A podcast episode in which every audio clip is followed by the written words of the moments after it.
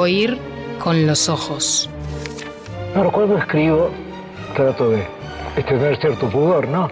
Y como escribo por medio de símbolos, y nunca me confieso directamente, la gente supone que esa álgebra corresponde a una este, fealdad, pero no es así, es lo contrario. Esa álgebra es una forma del pudor y de la emoción, desde luego. Oír con los ojos. La tarea del arte es esa, es transformar, digamos, lo que nos ocurre continuamente, transformar todo eso en símbolos, transformarlo en música, transformarlo en algo que puede perdurar en la memoria de los hombres. Es nuestro deber ese, tenemos que cumplir con él, si no nos sentimos muy desdichados. Un programa bajo los efectos de la lectura. Do we write better? Do we read better than we read and wrote 400 years ago? Oír con los ojos. Conducción. Fernando Medina. Haber podido hablar, caminar libre, no entrar o sí en iglesias, leer, oír la música querida. Junto a Lucía Campanella, Natalia Mardero y Las Karamazov. Oír con los ojos. Un programa. Para mí el acto de escribir tiene mucho de, un acto de amor. Bajo los efectos de la lectura. El pie de la letra, un acto de amor, un acto de amor.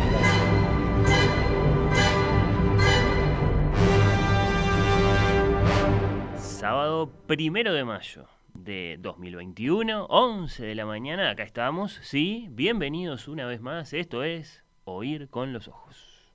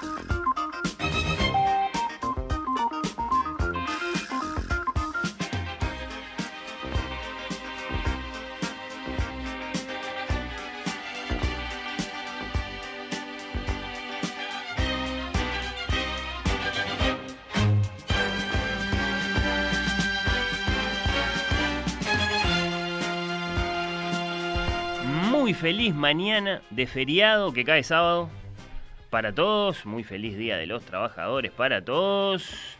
Especialmente para aquellos de ustedes que no nos pueden escuchar en vivo nunca porque trabajan los eh, sábados de mañana. Y hoy acá están en este primero de mayo. Un gran saludo para todos ustedes, también para nuestros oyentes de todos los eh, sábados. Un gran saludo en serio no sin alegría. Acá están ustedes, acá estamos nosotros. Tenemos un sábado espléndido en Montevideo. Abrilesco, me permiten que lo diga así. Típico de abril, propio de abril. Mm, entra con mucho respeto, Mayo, me parece. Como si dijera, no vengo a cambiar así todo de golpe. Vamos a dejar lo que está bien. Tenemos 20 grados en este momento, 23 la máxima para hoy sol pleno, un domingo con alguna nube más, pero bueno, todavía más que aceptable, más que otoñal en el mejor, en el mejor sentido de lo otoñal. Bueno, acá estamos nosotros para para porfiar con este programa que hacemos una vez más bajo los efectos de la lectura, bajo los efectos de la terquedad, un programa que hacemos pidiendo permiso o no, bueno, mm, para hablar de otra cosa para hablar de otra cosa. ¿Se puede hablar de otra cosa? Creo que buena parte del tiempo sentimos que no, que no se puede hablar de otra cosa salvo, bueno, salvo, salvo que cabe preguntarse cuál es la cosa. Antes de estar tan seguros acerca de si el tema de este programa es la cosa o es otra cosa. Bueno, no sé. ¿Cuál es la cosa? La posibilidad tan concreta de enfermarse y de morirse, ¿no? Nosotros o nuestros seres queridos. Esa es la cosa, permítanme que lo diga así de forma tan brutal, pero esa es la cosa, ¿no? Y en ese caso, bueno, debo decir que el tema de este programa eh, no es otra cosa.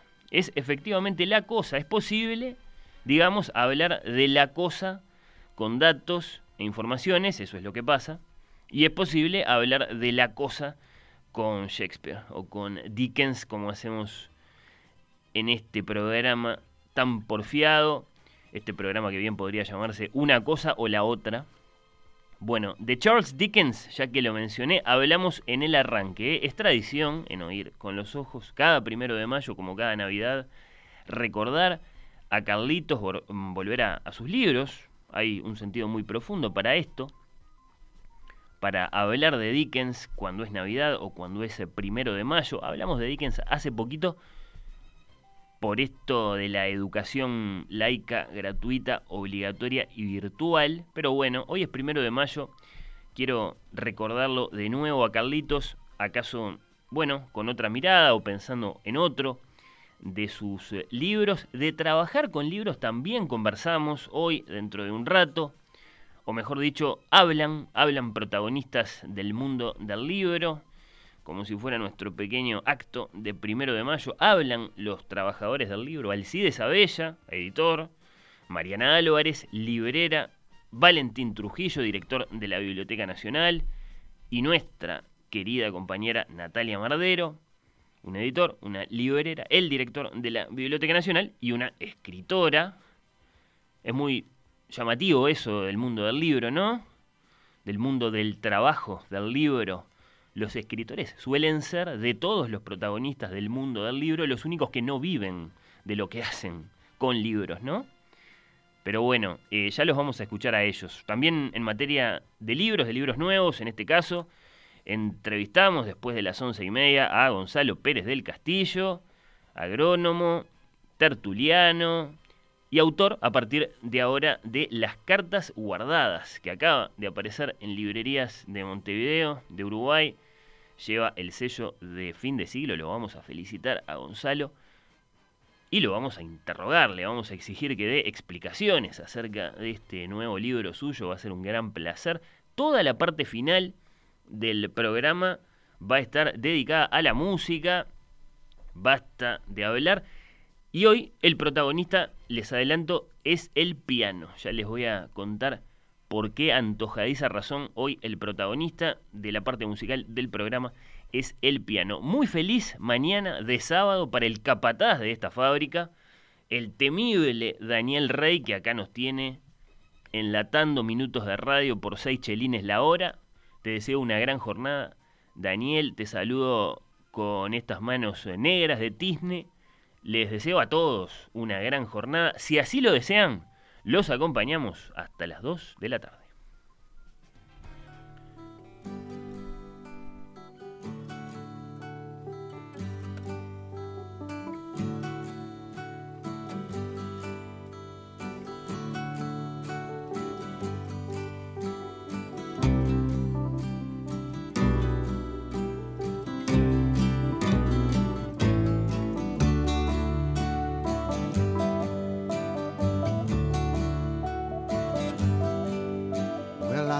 It's fine building jumbo planes or taking a ride on a cosmic train. Switch on summer from a slot machine. Just get what you want to if you want, as you can get anything know we've come a long way. We're changing day to day. But tell me, where do the children play?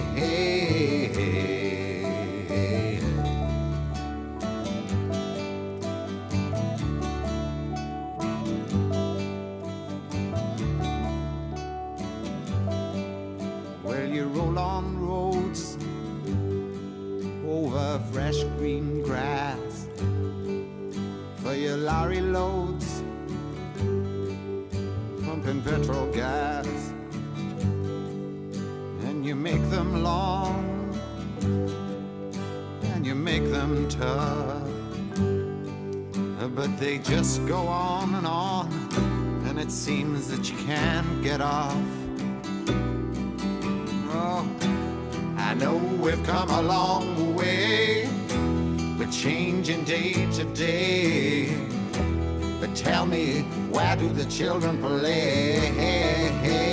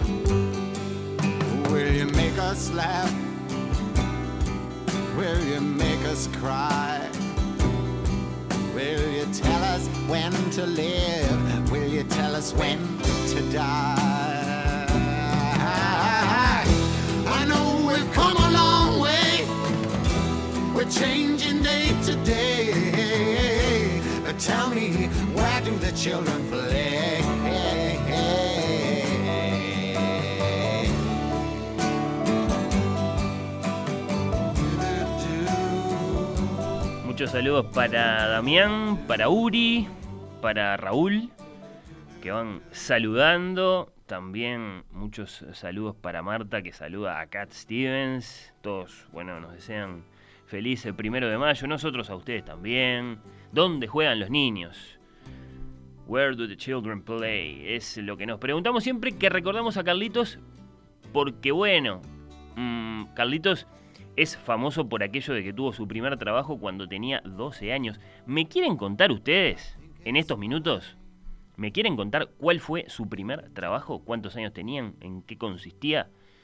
¿De qué modo fueron explotados? ¿Qué dicen? ¿Tienen ganas de contarme eso? Tengo la mesa cubierta con libros de Carlitos, de Charles Dickens. Si me cuentan, si me cuentan, 091-525252, arroba oír con los ojos, en Twitter y en Instagram. Elegimos uno para regalar. Pero me tienen que contar, ¿eh? ¿Cuál fue su primer trabajo? Eso, ¿cuántos años tenían? Carlitos tenía 12, ya lo dije. Y le pagaban 6 chelines la hora. ¿Que era poco o era mucho? Bueno, eso habría que analizarlo. Yo creo que era poco. Pero hay quien dice que no era tan poco. Bueno. Mm, y sobre todo hay quien dice que no era tan raro que los niños trabajaran en aquella Inglaterra. Bueno, yo qué sé. Cuéntenme, ¿se animan? 091-525252. ¿Cuál fue vuestra primera fábrica de pomada para zapatos? ¿Cuál fue esa primera experiencia saliendo a ganar dinero? Me interesa, ¿eh? Me interesa. Mientras, mientras, eh, les voy contando sobre el primer trabajo de Carlitos. Un Carlitos que después luchó mucho contra una cierta ley, la ley de pobres, una vieja ley británica del siglo XVII, reformulada después en tiempos de Victoria, hacia 1830 y tantos, y que según la mirada humanista, por ejemplo, de Dickens, bueno, sometía a los pobres a condiciones de trabajo y de vida notablemente degradantes. Nadie vaya a pensar que la ley de pobres era una ley asistencialista, era muy por el contrario, una ley que promovía bueno, la crueldad sistemática y deliberada mmm, contra los pobres, inspirada en el concepto muy, muy, muy, muy firme de que los pobres no merecían los mismos derechos que los demás, por inciviles, por delincuentes, por viciosos, era así. Aquella ley contra la que Carlitos luchó mucho, muy solo al principio, después, bueno, muy acompañado. Hoy tenemos acá un primero de mayo, un Día Internacional de los Trabajadores, bueno, igual que el año pasado, sin acto tradicional, en la Plaza de los Mártires de Chicago, con una consigna promovida por el PIT-CNT, que es primero la vida, primero el trabajo. La central sindical decidió no hacer actos ni caravanas y convocar en cambio a una recolección de alimentos y de firmas contra la ley de urgente consideración, casa por casa, esta vez. el eh, departamento legal de este programa no se ha expedido aún respecto de si hay alguna relación entre aquella ley británica de la que les hablaba, contra la que se expresó tanto Carlitos, y esta otra ley contra la que se expresa el PIT-CNT. Aquí los mantenemos al tanto, ¿eh? De si nuestros juristas emiten o no alguna clase de comunicado. Hola, soy Leandro. Mi primer trabajo a los 17 años, repartiendo volantes de una academia de clases particulares. 17 años, bueno, bien. Bien, Leandro, repartiendo volantes, como no. ¿Qué más? Hola, buen, buen día. Feliz día. Excelente programa, como siempre, nos tienes acostumbrados. Mi primer trabajo a los 15, cuidando niños en casas. Esta es Soledad. Bueno, a los 15, a los 17, todo muy dickensiano por ahora. 16 años, vendiendo juguetes para Reyes en 8 de octubre, Uri. Bueno, bueno, me gustan, me gustan los, los testimonios que van apareciendo. ¿Qué más? Tengo unos cuantos ya, ¿eh? Feliz día Fernando y todo el equipo. Tuve mi primera experiencia muy breve como corrector en un diario. Gran abrazo. Dice Bruno, nos falta la edad. ¿Tenías, eh, cuántos años tenías Bruno? ¿8, 9, 10? Como corrector en un diario. Mm, vamos recibiendo estos mensajes eh, dickensianos con primeras experiencias laborales. Yo empecé a los 15, dice Alioli. ¿sí? Así firma, como no, ganaba 500 pesos por mes por ir tres veces por semana a pasar boletas en libros contables en la empresa de un amigo de mi padre. Obvio, trabajaba en negro. Alicia es esta. Alicia, bueno, un saludo para ti. Mm, cuidé a una vecina más pequeña, tenía 9 o 10 años, bueno, bueno. Acá empezó a aparecer ya una, una, versión más tempranera de esto de los primeros trabajos, 9, 10 años, dice, incluso eh, más joven que Dickens, en este caso Adriana. Bueno, bueno, eh, mientras me siguen contando, mmm, y, y, me quedaba pensando en esto de, de, la ley de pobres y de la ley de urgente consideración, esto me atrevo a decirlo yo, ¿no? Insisto que no, no, no, no, no tenemos nada de nuestro departamento legal respecto de, de, puntos en contacto entre estas leyes distantes por lo menos por un siglo. Si bien la ley de pobres existió en, en las Islas Británicas hasta hace no tanto, en reformulaciones, digamos, tardías, eh, esto me atrevo a decirlo yo, las leyes antes llevaban nombres un poquito más explícitos que ahora, ¿no? Ley de pobres se llamaba aquella, sin ninguna vergüenza. Bueno, hoy tenemos claro que la política es el arte de defender intereses hasta las últimas consecuencias, ¿no? Una ley no puede llevar jamás un nombre como ese, le busca la vuelta para pasar por, por bien inspirada, digamos, por buena, en fin, sea cual sea su inspiración, su intención. Bueno, acá tengo Charles Dickens y tiempos difíciles. Por ejemplo, ¿no? También tengo Oliver Twist, tengo los papeles póstumos del Pickwick Club, ¿qué más tengo? Bueno, David Copperfield, Nicholas Nickleby, qué sé yo, creo que mm, se puede ir cualquiera de estos, si quieren pueden expresar preferencias, pero creo que se puede ir cualquiera, mientras me siguen contando. Feliz día, mi primer trabajo a los 15, haciendo trabajos de pintura y ayudando en el negocio de mi abuelo. Bueno, claro, un clásico. Andrés, muchas gracias por tu mensaje. Mi primera tarea remunerada a los 12, bueno, a la misma edad que Carlitos antenista. Tenía que subir a las torres de antenas de radioafición a apretar tuercas, colocar precintos y proteger con, cinta aisladora los cables.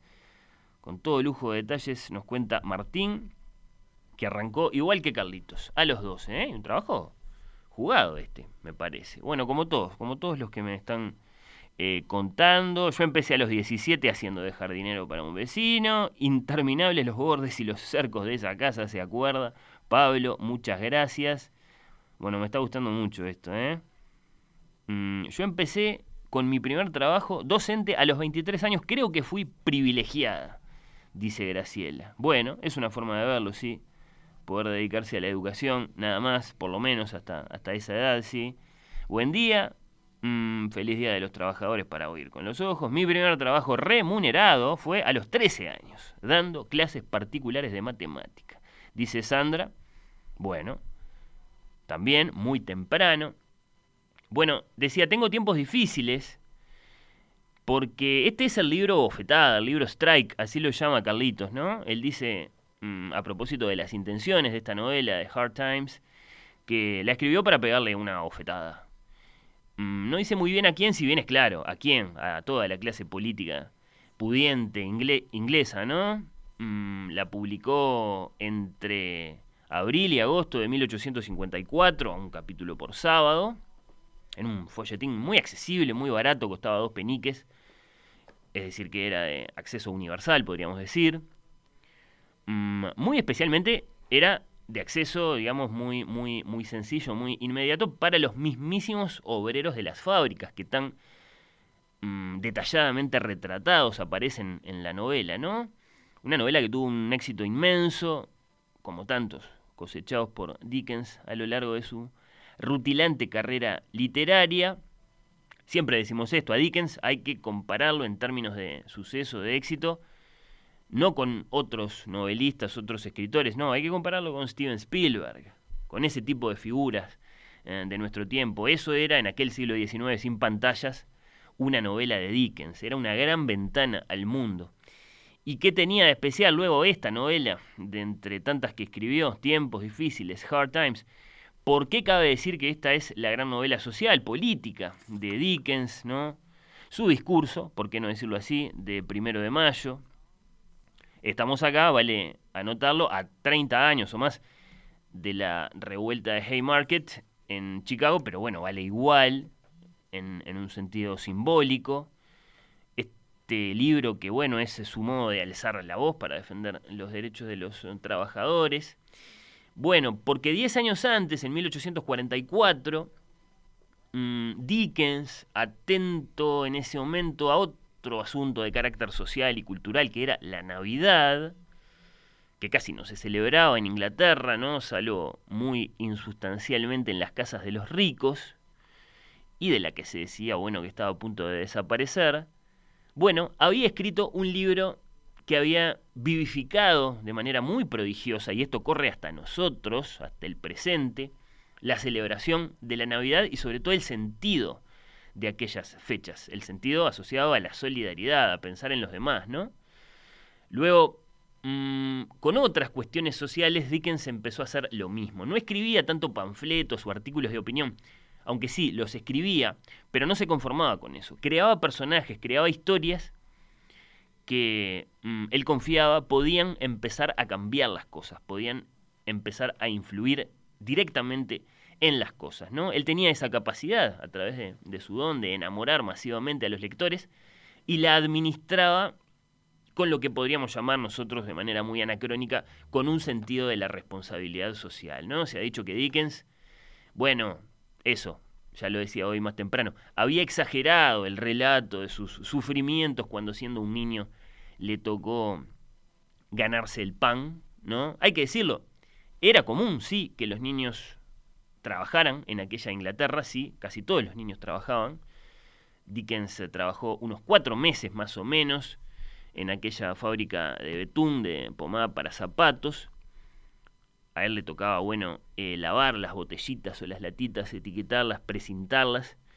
¿no? Mm, había tenido que conseguir ese trabajo, bueno, se lo habían conseguido sus, sus padres porque su padre concretamente estaba preso por deudas. Estar preso también habría que decir exactamente qué es lo que significaba. Significaba que tenía que vivir en unos lugares que eran cárceles, sí, pero que se parecían a barrios enteros porque los presos vivían con sus familias ahí. De hecho, los hermanos de Dickens vivían en la propia cárcel.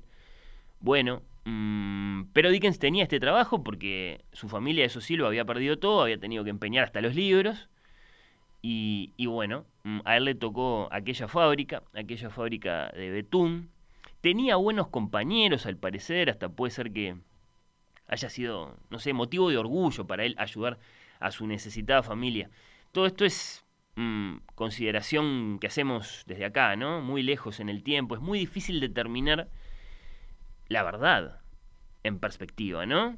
Por un lado, no es mentira que si Dickens es el novelista que es, eh, bueno, en buena medida es porque era un gran mentiroso. Eso es cierto, un gran mentiroso, o mejor dicho, un artista de la exageración, como tantos niños.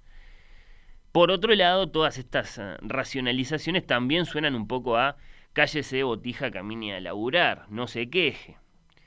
¿Cómo habrán sido las cosas en su corazón en aquel momento? Eso no, no lo sabemos, no lo sabemos. mm, yo tiendo a sospechar que su humillación, su, su- su tristeza, bueno, todo eso, todo eso fue, fue muy real.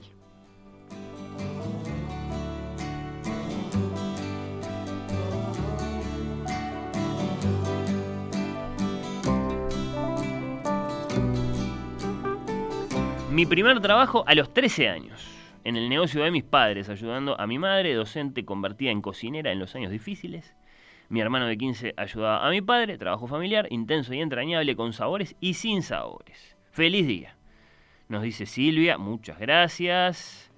En primer lugar, muy feliz día de los trabajadores a Fernando y a su equipo, así como a todos los integrantes de Radio Mundo. Bueno, muchas gracias. Y en cuanto a mi primer trabajo remunerado, felizmente no fue de explotación. Fue a los 15 como maestra particular en mi casa, dice Beatriz. Bueno, bueno. ¿Qué tal amigos? Año 1960. El gran Tato estaba en seguro de paro y recuerdo acompañarlo cuando montó una parrillada en un baldío en la calle Convención y se trabajaba en la noche. Para mí era una aventura y fue en realidad mi primer trabajo. Tenía entonces 10 años y lo recuerdo, confirmo, con mucho cariño. Además de las jugosas propinas y el gusto de acompañar a mi querido viejo, nos dice Nico. Bueno, bueno.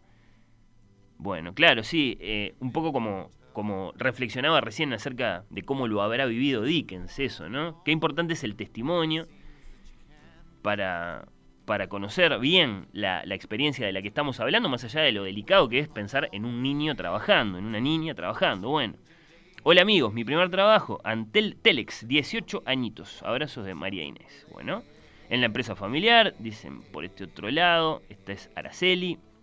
Desde los 13 o 14 años me ocupaba de atender la cobranza de cuotas durante el año lectivo. Mecanografiaba en una Olivetti materiales para cursos y recibía una paga semanal. También en verano cuidaba niños en una guardería en Villa Biarritz. El lujo era poder comprar y compartir bizcochos con mi grupo de amigas, nos cuenta. Bueno, me gustó también este testimonio. Empecé a los 14 en una droguería pegando etiquetas a remedios y haciendo entregas a farmacias. Muchos saludos, feliz día de los trabajadores, dice Daniel. Bueno, me está gustando mucho que me cuenten todo esto, ¿eh? de los primeros trabajos, las primeras experiencias, vuestras fábricas de pomada para zapatos, mientras eh, recordamos a Carlitos. En cuanto a Carlitos, lo cierto es que, bueno, mm, Dickens, una única vez, esto, esto también a mí me impresiona mucho, una única vez en toda su vida, al parecer, contó los detalles de aquel primer trabajo, su, su trabajo infantil, a su amigo y biógrafo John Forster. Después sí volcó, claro, todas las emociones, todos los detalles de aquella difícil memoria, más o menos transformados en muchas de sus novelas. ¿no? Tiempos difíciles es quizá la más notoria de las novelas en las que Dickens vuelca todo lo que siente y todo lo que piensa sobre el mundo del trabajo. Su novela Bofetada, como él la llamó, su novela Strike. Pero también tenemos, bueno, Pequeña Dorrit. Esta es la más exacta, en el sentido de que la protagonista de esta novela también tiene que salir a trabajar cuando su padre lo mete preso por deudas, ¿no? Bueno, después tenemos a Nicolás Nickleby, que también tiene que mantener a su familia, siendo un poco más grande en este caso. Bueno, David Copperfield. Acá hay también eh, cuadros muy, muy realistas de toda esa realidad. No hay que olvidarse tampoco de la temprana Oliver Twist, que es la segunda novela de Dickens, la primera en realidad, ¿no? Si consideramos los papeles póstumos del Pickwick Club como una especie de experimento narrativo en partes de Dickens. Oliver Twist es propiamente una, una novela. Bueno, vamos a, regalar entre todos quienes se están comunicando para contarnos primeras experiencias laborales un libro de Dickens. 091 525252.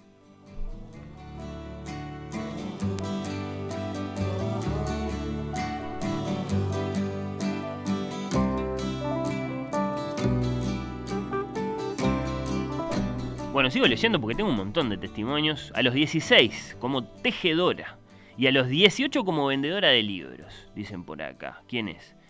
Bueno, qué lío me estoy haciendo con los mensajes porque claro, van llegando todos juntos. Acá, quiero decir cómo se llama esta oyente. Esta es Cristina. Muchas gracias, Cristina. Feliz primero de mayo para ti. A los 17 vendí puerta a puerta aquel aparatito llamado Zoom, SUM, que calentaba agua hoy prohibido. Ganando chirolas, dice Marta. Y sí, imagino, qué sé yo. Hola, soy Hugo. Mi, primer trabajo a los 15, en un diario, La Justicia Uruguaya. Me pagaban 10 pesos por día. Estuve dos años y medio, aprendí cosas de la mecánica bancaria y de imprenta que hasta hoy me sirven. De eso han pasado 60 años. Sigo trabajando lleno de entusiasmo. Qué distintas que son todas las vivencias, ¿no? Los testimonios. Este es Hugo, muchas gracias, un abrazo para ti. Buen día. Por vivir en el campo, mi primer trabajo fue muy temprano, a los 11 años, antes que Carlitos.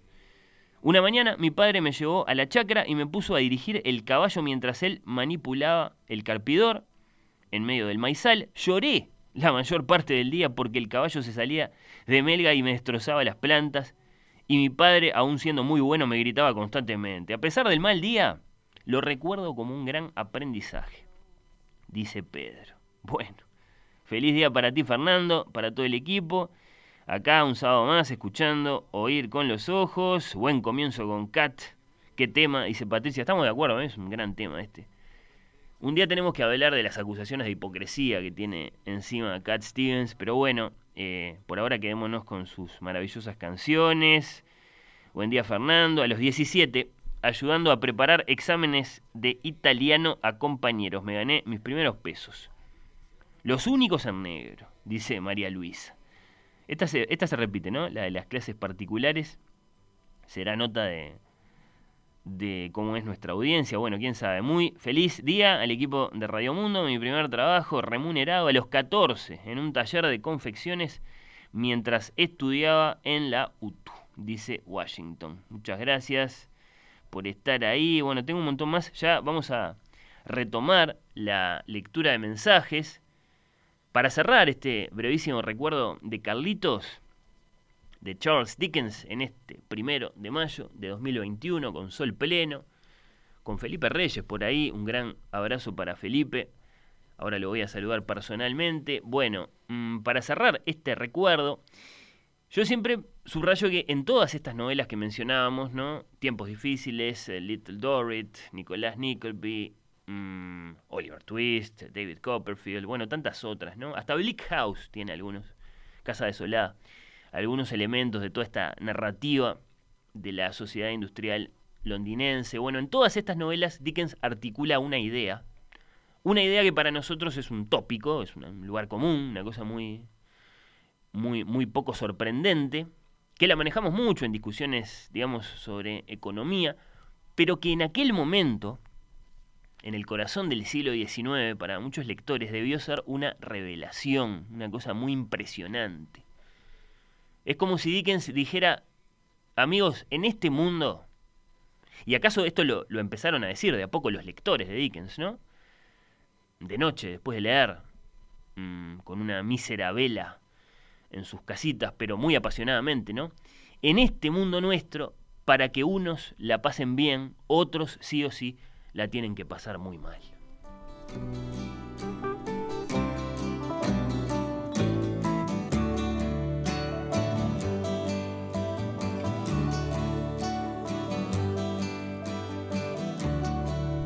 Primera pausa en este Oír con los Ojos. Ya se va a venir Gonzalo Pérez del Castillo que tiene nuevo libro. Vamos a conversar con él. Primera pausa con gran saludo. Un saludo con mucho cariño, con mucha alegría para nuestra amiga librera Martina Seré, que acaba de ser mamá. Nació Circe Rimbó Seré.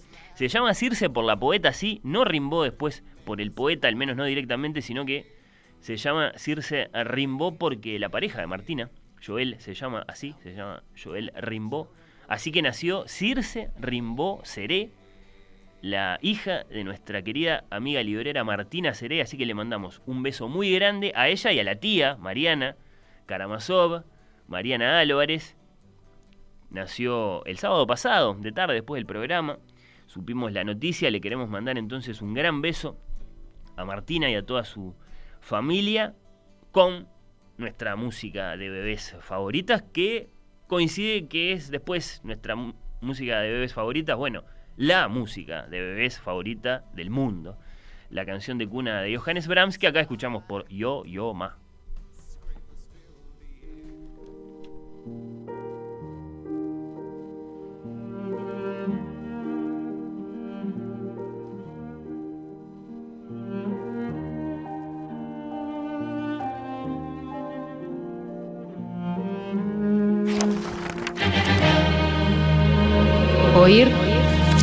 Los ojos. La quinta.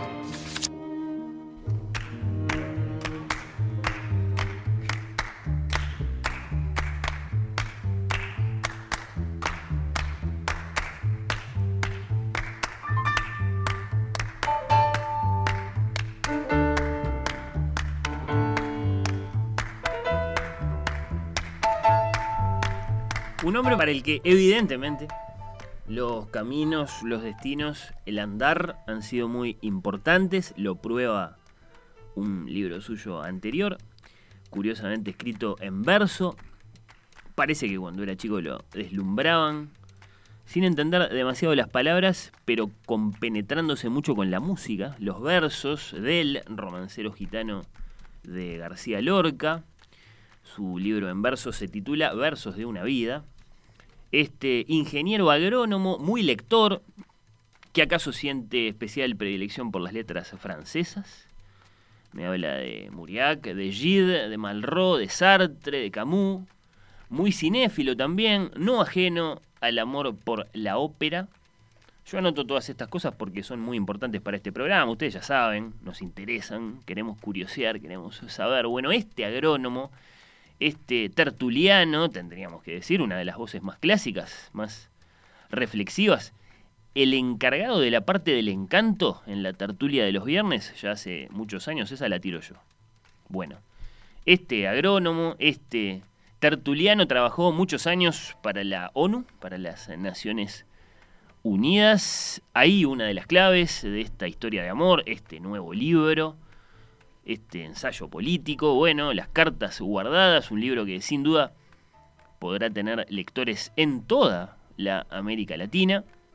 Una historia de amor que también es un ensayo político, o al revés, un ensayo político que además es una historia de amor. Bueno, quién sabe.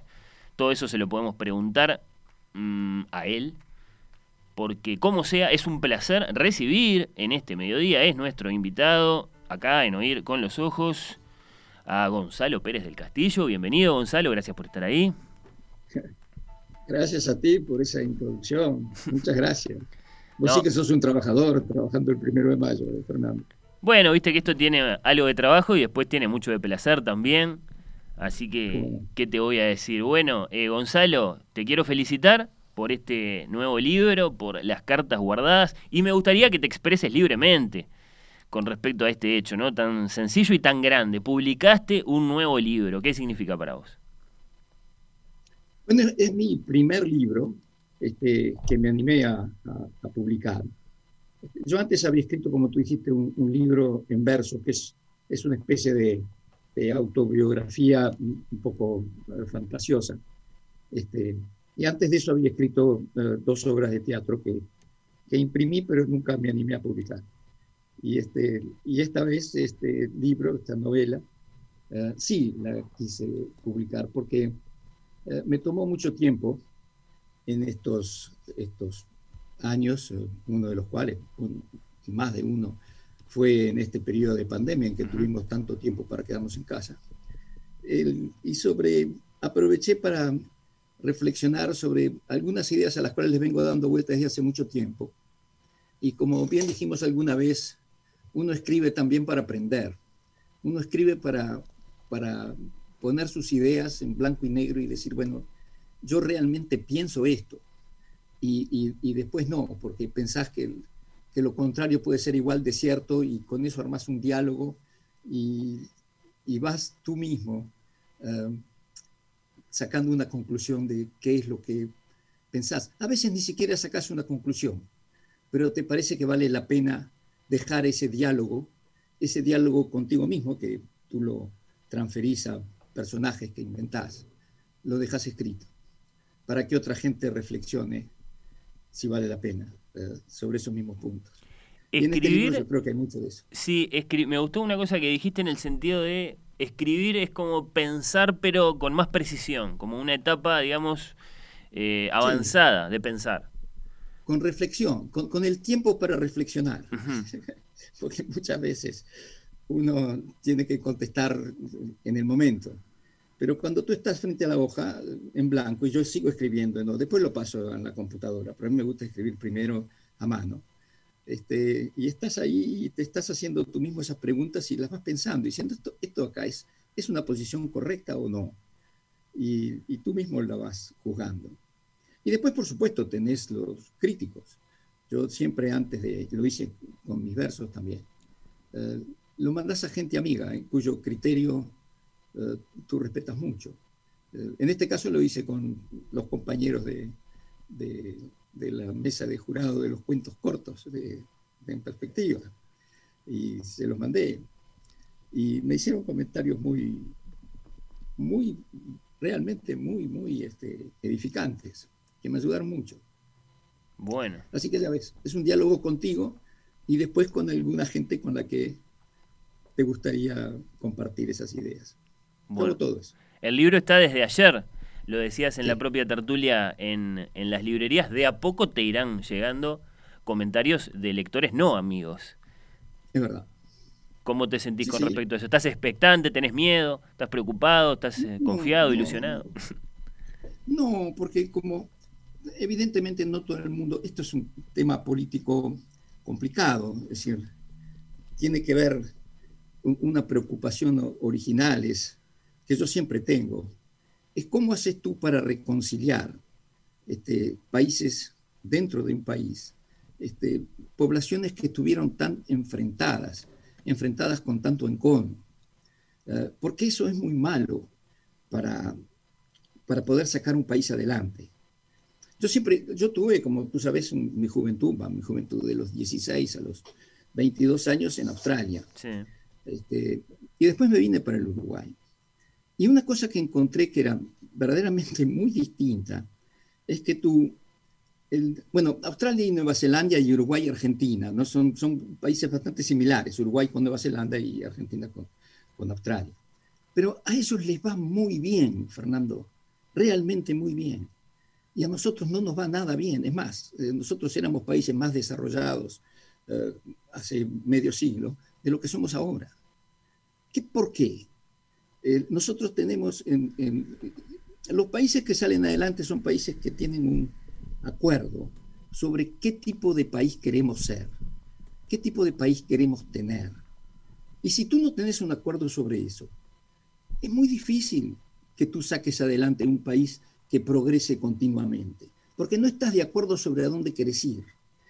Y yo creo que a mí me preocupaba mucho, me chocó mucho eso cuando yo volví a América Latina después de, de seis años de Australia en el cual no salí. Yo llegué a los 16 años, estuve enterrado ahí seis años sin salir a ningún lado y después me encontré con América Latina de vuelta, con mi país, con mi región, y encontré ese, ese quiebre, ¿no? Y desde entonces yo vengo pensando cómo se puede hacer para reconciliar, este, para reconciliar un país y, que nos pongamos de acuerdo sobre qué tipo de país queremos tener. Y, así es como en, el fondo eh, esa preocupación está reflejada en, el libro. ¿Y por qué mm, decidiste hacer hablar a un personaje? Un personaje que ni siquiera es uruguayo. Eh, en lugar de escribir vos desde tu propia voz de Gonzalo Pérez del Castillo, por ejemplo, a través de un ensayo liso y llano, ¿por qué decidiste eh, hacer hablar a un personaje en una novela para reflexionar, para reflexionar acerca de estas cuestiones? Ya, porque yo creo que hay cosas, si tú hablas en primera persona sobre hechos políticos de, de América Latina, este, eh, tenés que tomar una posición. Si tú eh, contás una historia, tú puedes reflejar muchas posiciones. Este, porque la realidad, Fernando, no es que acá estamos divididos porque un lado tiene razón y el otro está equivocado. No es así. Este, ambos lados tienen muy buenos argumentos.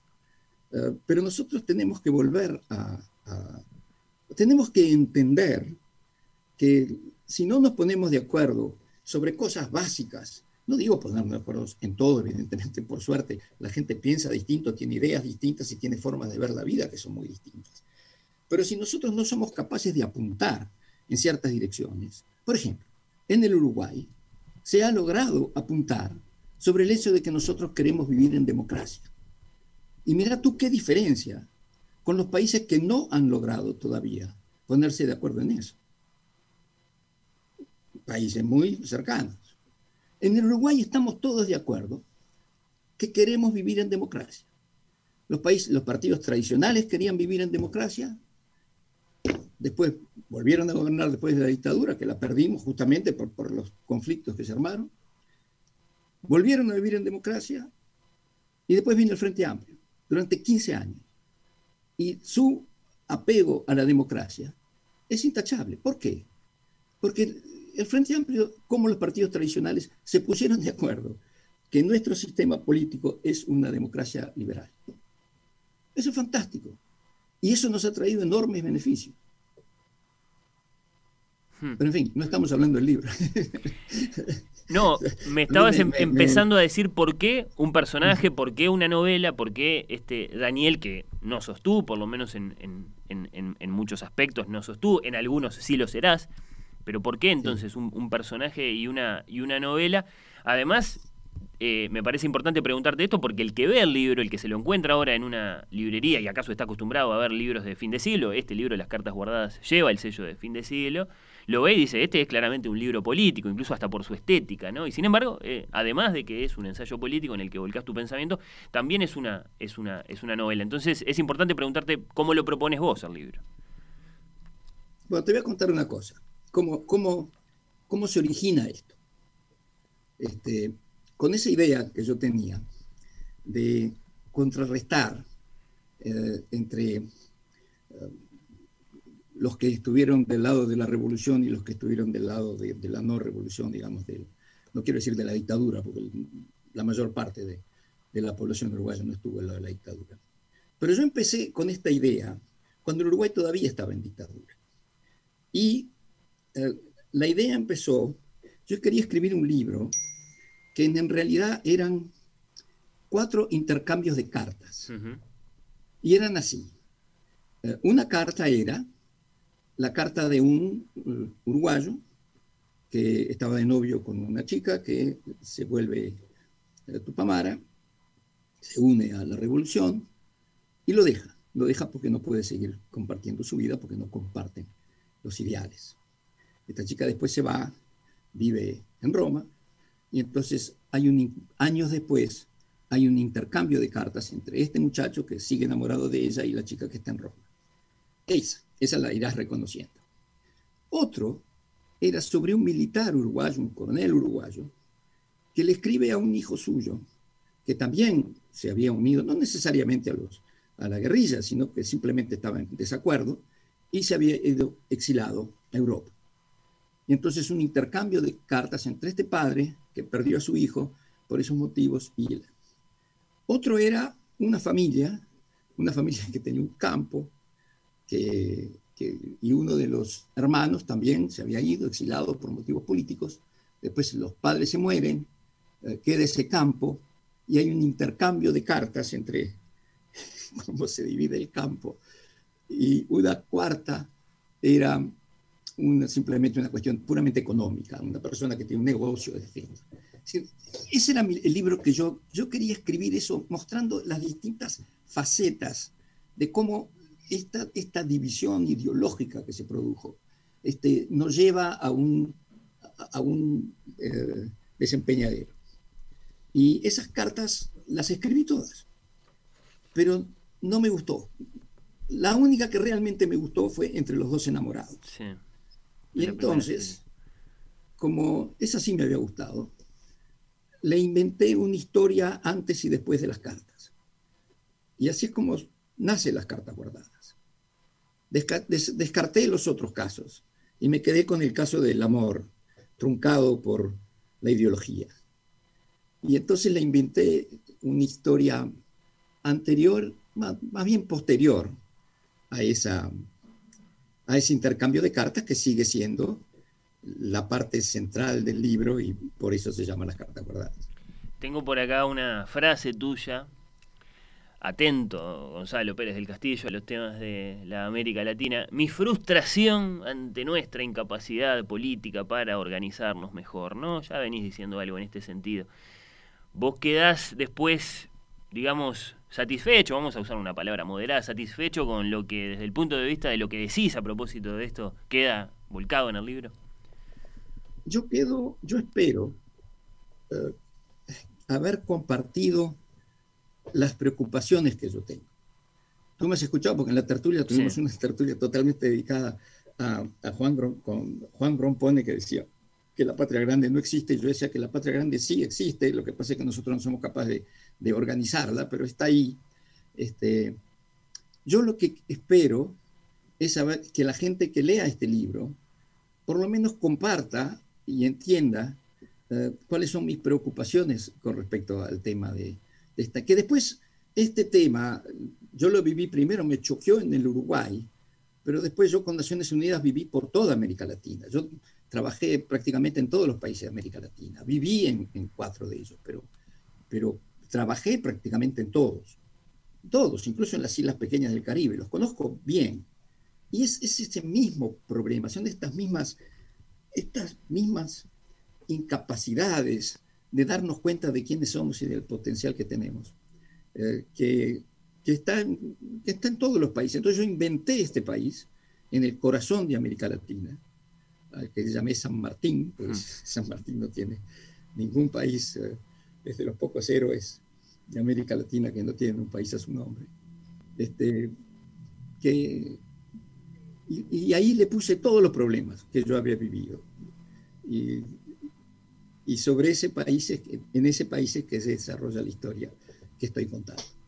Sí, sí, ahí la, la, autoficción, vamos a decirlo así, porque no. Te quiero hacer una pregunta, ya mencionaste tu, tu experiencia en las, en las Naciones Unidas, te quiero hacer una, una pregunta que, que me mueve a hacértela, haber visto hace, hace no tanto eh, Sergio, la, película biográfica que cuenta la vida y la, y la gesta de, Sergio Vieira de Melo, aquel diplomático brasileño de las Naciones Unidas, del que se decía que podía llegar a ser secretario general de la ONU y que fue asesinado en una de sus misiones en un atentado en Irak en 2003.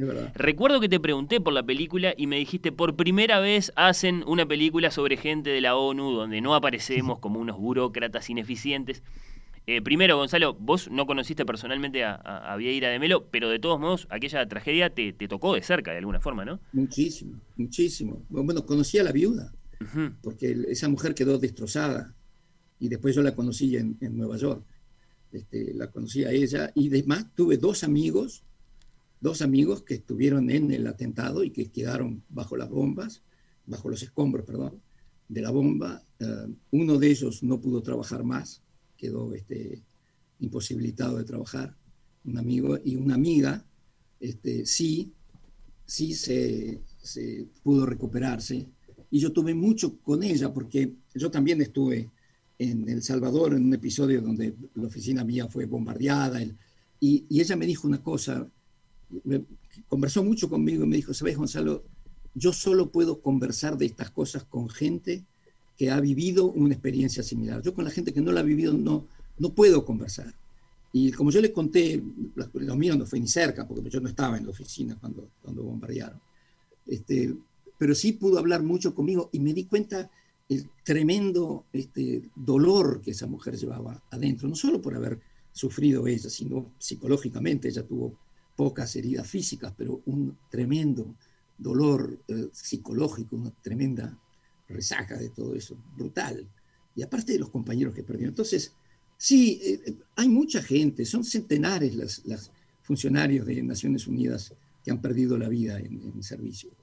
Y este, pero la gente habla de la burocracia, y muchas veces cuando critican a las Naciones Unidas, ni siquiera critican a, a los funcionarios, critican al, al, a, los, a los miembros de los gobiernos que son los que gobiernan las Naciones Unidas y crean estos consejos y comités y que son los que discuten y discuten muchas veces sin llegar a mucha solución. Pero, pero sí, me, me, alegra mucho que te acuerdes de eso, porque me encantó la película Sergio. Este, yo, por supuesto, había oído hablar de él, no tuve la suerte de. Lo podría haber conocido, pero no, no coincidí con él. Pero, pero lo admiro mucho y creo que fue un ejemplo de, funcionario de las Naciones Unidas, ¿cómo no?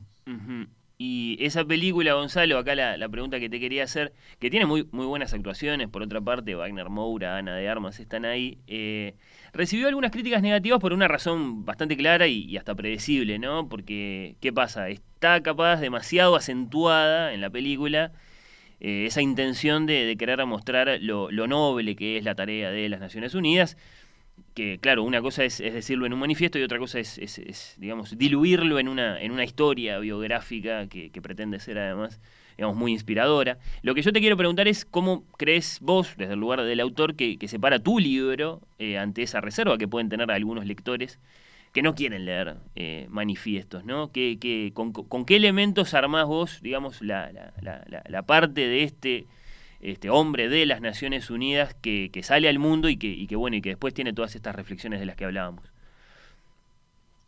¿Estás preguntado sobre, sobre uno de los personajes del libro o, en general? Y bueno, lo que pasa es que ese personaje, eh, el que tiene los, los, elementos, digamos, más, más autobiográficos tuyos, eh, evidentemente puede, puede generar alguna reserva del, del, lector. Bueno, si me va a hablar de la nobleza, de las misiones, de las Naciones Unidas, ¿qué le decís a ese lector? Yo le digo que, los principios son nobles, siempre. Y los principios de las Naciones Unidas son de las cosas más nobles que la humanidad ha logrado hacer.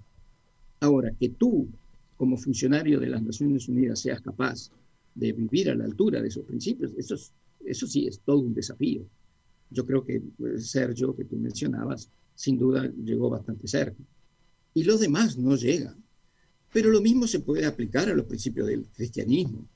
Este, los principios, lo que dijo Jesús de Nazaret es, este, es totalmente compatible. Y ahora, ¿quién llega? Um, y ahora, no le quita nada al, principio que haya gente que no, que no esté a la altura. Uh, pero los principios son nobles. Y yo lo que quiero, lo que yo primero, yo hablo de la perspectiva de Naciones Unidas, porque creo que eso te da la posibilidad de cuando tú estás en Naciones Unidas tenés diálogo con todo el mundo en un país, desde el presidente de la República hasta los políticos, los abogados, los, representantes de la Corte Suprema, los trabajadores, los empresarios y la gente más pobre, esa gente que no tiene voz, esa gente que queda afuera del sistema, eh, esa gente que el desarrollo simplemente no le llega, que sea bueno, que sea modo de producción lo que sea, simplemente no le llega a esa gente que queda excluida. Y entonces yo, yo utilizo esto, primero porque es un mundo que yo conozco muy bien, entonces a mí me ha servido eh, leer eh, sobre cualquier tema, cuando una persona que, está contando y lo cuenta, por ejemplo, yo qué sé, desde dentro de la CIA o dentro de, no sé, del Departamento de Estado de, o, del, de, lo que sea, del, del, del, ministro de las colonias inglesas, que lo haya vivido y entonces te lo cuentan y sabe perfectamente lo que te está diciendo. Yo hablo desde las Naciones Unidas porque sé muy bien cómo funciona eso y, efectivamente eh, te da contacto con, todo ese mundo eh, muy variado que es lo que termina conformando los, los problemas de lo que estábamos hablando antes y que hay que buscar una solución.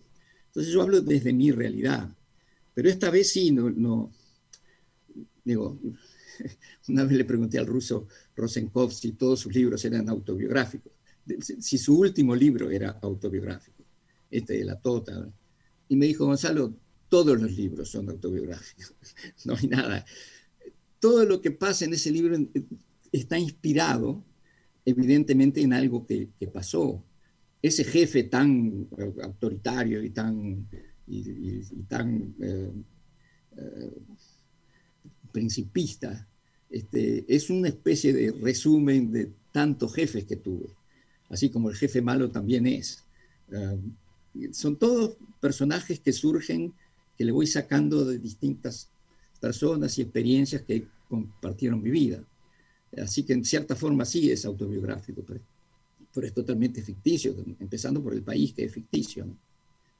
Bueno, porque uno escribe sobre lo que conoce también, ese es un, viejo principio. Eh, en perspectiva histórica también más allá de que refleja el libro, sí, vos lo decías, eh, distintas posiciones a través de distintos personajes, también parece dejar una sensación final de que, bueno, de que hay como una toma de posición respecto concretamente del, del sentido de la guerrilla o de las guerrillas, ¿no? Eh, ¿cómo, ¿Cómo resumirías esa posición? Que, si es que reconoces que el libro de algún modo deja esa sensación de que hay una toma de posición con respecto al, tema de las guerrillas. No, yo francamente creo que en este momento, en este momento que está viviendo el mundo, la, la, guerrilla y, en el momento incluso, eh, en, en aquellos años, hay guerrillas que no tienen sentido que no tienen más sentido. En aquellos años en que el libro sucede, todavía existía la Guerra Fría. Este, después terminó la Guerra Fría. Y yo creo que, la guerrilla no es la forma de, solucionar los problemas que nos quedan por solucionar en América Latina, ciertamente. Así que ahí hay una posición clarísima este, de, que, de, que, ese no es el camino. Eso, por supuesto, lo asumo plenamente y lo digo muy claramente, además. Eh, hoy día las, guerrillas que siguen existiendo en América Latina hoy día, francamente, no, no tienen sentido. Este, no estoy diciendo que todo esté bien, el libro más bien acusa a que muchas cosas este, no están funcionando. Y últimamente hemos tenido unos, unos problemas con la democracia en América Latina que son espantosos. Pero, este, pero no va a ser tirando bombas que lo vamos a arreglar, eso es seguro. Si alguien te dice que escribiste una oda a la diplomacia, ¿se lo aceptás? Sabes que todo el mundo me dice eso, que, que yo soy, yo le escribo odas a, las Naciones Unidas. Sí, yo te diría que, que, yo tengo mucho respeto por eso, pero también lo tengo porque, porque la gente ha desarrollado con el correr del tiempo una idea tan frívola de lo que es la diplomacia que, es francamente inaceptable. Es inaceptable, Fernando. La mayor parte de los problemas que se han solucionado pacíficamente en, en, este mundo han sido gracias a los esfuerzos diplomáticos. Para eso existe. Y es de una tremenda eficacia. Mucha, mucho más eficacia que la guerra, que generalmente provoca un montón de daños y de muertes y, resuelve muy pocas cosas. Eh, lo, que, lo que hizo que la Unión europea exista y que los países europeos que anduvieron guerreando desde la Edad Media eh, hoy día estén trabajando juntos, es la diplomacia. Pero hay un, hay un desprecio por esto, ¿no? Incluso llegando a la, diplomacia de cóctel, como diciendo de estos diplomáticos, lo único que hacen es, tomar cóctel. Es, un absurdo. Este, los, los cócteles en el mundo diplomático es el momento en que vos en un lugar te encontrás con, con muchas personas reunidas y en muy poco tiempo podés resolver e incluso eh, interconectar gente que está teniendo problemas y que vos resolvés solamente hablando con todos juntos, cumplen una función muy específica esos tan denigrados cócteles eh, en la diplomacia. Son fundamentales, es el, es el, muchas de las cosas se arreglan fuera de la oficina. Y, en los cócteles además se combinan un montón de cosas y se conoce un montón de gente. que Es, un absurdo lo que, el desprecio que se tiene por esa profesión. la, la, convivencia no, no se encausa sola, eso es un arte necesario para la convivencia, decís vos, la diplomacia. Sí, y por supuesto. Este, y bueno, y, las Naciones Unidas es, es, es, eso, pero es también un esfuerzo muy grande por eh, referirse a algo que tú decías antes, eh, Fernando, que era que el mundo sigue siendo un mundo muy desigual. Este, todos los modos de producción que la humanidad ha experimentado, el feudal, el esclavista y el capitalista, eh, algunos como el capitalista han permitido que se desarrolle una clase media muy poderosa, este, que incluso se ha organizado para reivindicar derechos y ha promovido un bienestar para una parte muy importante, hoy día la mayoritaria de, la humanidad. Pero, pero ha dejado gente que queda fuera del sistema. Hay, miles de millones, mil millones de personas que viven aún en la pobreza, pero una pobreza tremenda. Y esa gente queda fuera y hay que recuperarla. Eh, hay que recuperarla porque si no, la viabilidad política de esos países no resiste. Tarde o temprano, ese, ese tipo de sistema tan desigual te pasa la cuenta.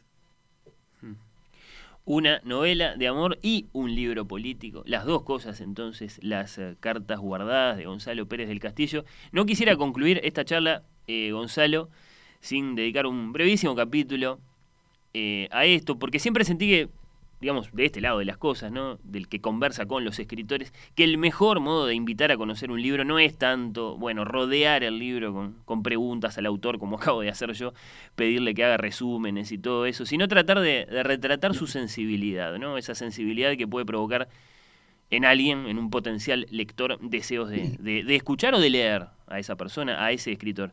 Eh, ¿Cuál crees vos, Gonzalo, que, son bueno, las, particularidades, ¿no? o la explicación, si querés, de tu gusto por la poesía, por el cine, por la ópera en su momento? Bueno, este, yo creo que, el, arte, y en este caso la, literatura, es la, historia de, de, América Latina, la historia de todo el mundo en realidad, pero la América Latina, que es lo que estamos hablando, está plagada de, héroes, créemelo, de héroes verdaderos, que la historia oficial no recogerá nunca y solo los puede recoger la literatura. Yo creo que en este libro lo que hago es, señalar a tres héroes en todo, todo esto que hemos hablado, ¿no? de, de subdesarrollo y de un país lleno de problemas y de Naciones Unidas trabajando y de, tratando de resolver esos problemas en forma totalmente infructuosa, sin resultados, pero haciendo el esfuerzo, tratando de poner... Eh, yo creo que solo la literatura puede resucitar esos héroes anónimos que son parte de esto, pero que nadie habla de ellos. Yo en este, en este libro lo que estoy haciendo fundamentalmente es eh, creando tres héroes anónimos que representan a mucha gente eh, y entonces ese es uno de los, de los de las cosas que te diría que, para mí eh, el, arte, la literatura, pero también la poesía y también otras formas de arte eh, le aportan a la vida, cosa que el análisis riguroso y, profesional de los, de los hechos no es capaz de captar, muchas veces no puede captar en, el arte, en la... Sí, sí, sí, en el arte... O, me con tu pregunta y me fui por otro lado. No, no, creo que sí, que te interpreté bien. En el arte, en la ficción, te encontrás con otras materializaciones de tus preocupaciones, de las cosas que hay que decir sobre estos asuntos, que, acaso después no se van a materializar o nadie las va a decir en los libros de historia o, en, o en, o en, este, o en las conversaciones en la radio, qué sé yo. Mm, Gonzalo, ¿te, ¿te considerás un hombre auténticamente esperanzado? Sí, el, libro parecería decir que no, porque, porque no deja lugar para mucha esperanza. Y mucha gente, eh, o algunos que han leído el libro, me han dicho, pero este libro no es, es muy pesimista. Y, se puede interpretar como un libro pesimista, pero también se puede interpretar como un llamado a una toma de conciencia y a decir, esto no puede seguir siendo así. Eh, nosotros tenemos la, obligación moral de hacer algo al respecto de estos problemas. Um, y, eso es el, mensaje principal.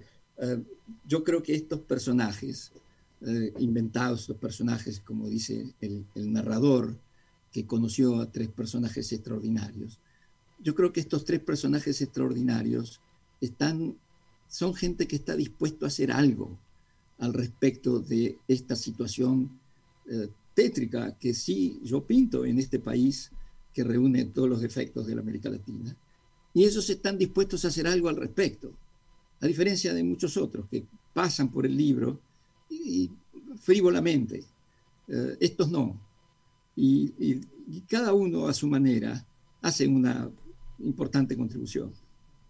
Gonzalo Pérez del Castillo agrónomo, tertuliano, escritor, autor de Las Cartas Guardadas, publicado por Fin de Siglo. Muchas gracias por este rato, fue un gran placer eh, escucharte, que tengas muchos lectores. Nos, nos, nos hablamos en cualquier momento. Muchas gracias, Fernando. Un abrazo. Muchas gracias por todo. Muchas gracias por la oportunidad. Un abrazo.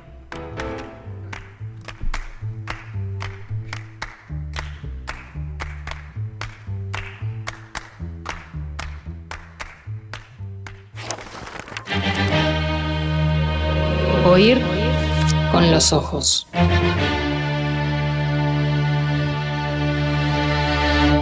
Temporada 5. Bajo los efectos de la lectura.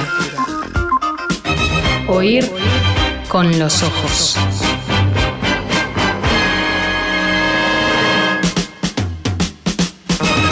La quinta.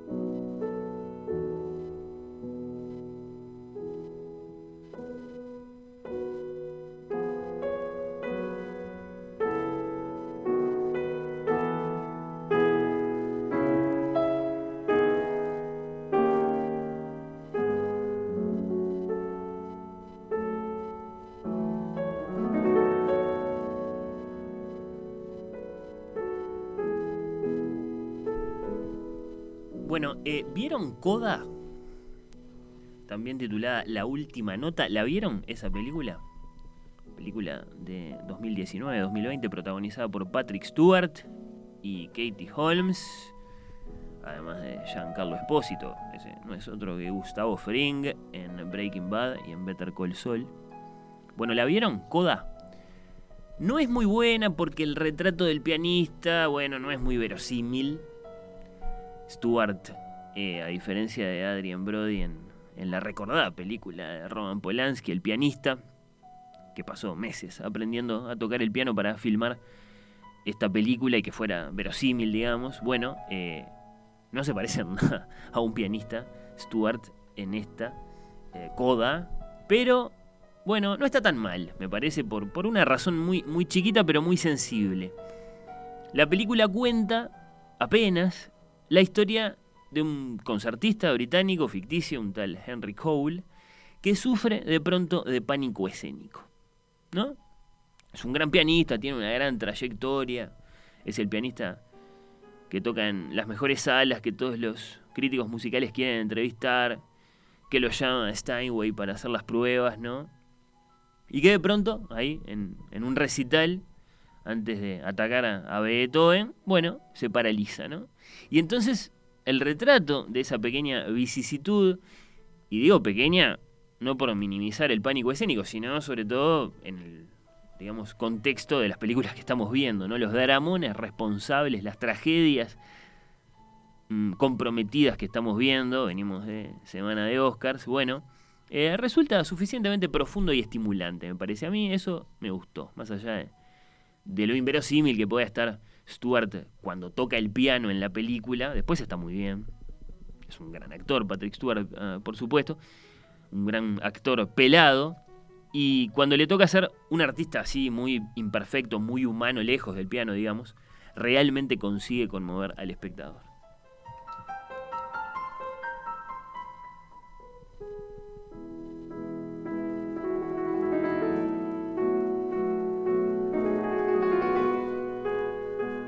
Como sea, yo quiero aprovechar la emoción de esta película, Coda, la última nota, que como se imaginarán está toda hecha de grandes bellezas pianísticas, para recorrer la historia de la belleza pianística con ustedes muy informalmente, muy haraganamente, muy para el placer, hoy, dentro de un rato después de la una, y les voy a preguntar, en ese momento, ¿eh? les voy a preguntar cuál es la más conmovedora música que escucharon alguna vez tocada en el piano. Y mientras lo vamos conversando, hacemos un lindo recorrido de Haydn a Prokofiev del siglo XVIII al siglo XX, es decir, un recorrido por la historia del piano, que en los tiempos de Bach todavía no existía, y que recién entrado el siglo XX es el que conocemos hoy, es una historia de largos cambios, la historia del, del pianoforte, el abuelo del piano, al imponente Steinway que tocan hoy Lang Lang o Yuja, Yusha Wang, bueno, tengo mucha ilusión de pasarla muy bien con ustedes escuchando música.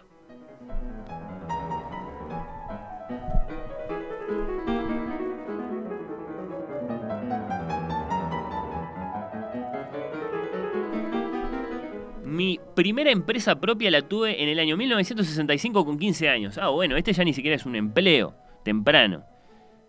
Esta es una empresa. Cuidaba a niños mm, en mi casa de 0 a 5 añitos y era muy bien remunerada, porque no era popular esa, esa modalidad de nursery en el Uruguay. Bueno, terminó el liceo y abrí esta empresa y la tuve hasta los 27 años cuando nació mi segundo hijo, dice Vilma. Bueno, muchas gracias, feliz día. Mi primer trabajo justamente vendiendo libros de puerta en puerta. Bueno, después de haber atendido el puesto de mi viejo en Plaza Cagancha, dice Esther.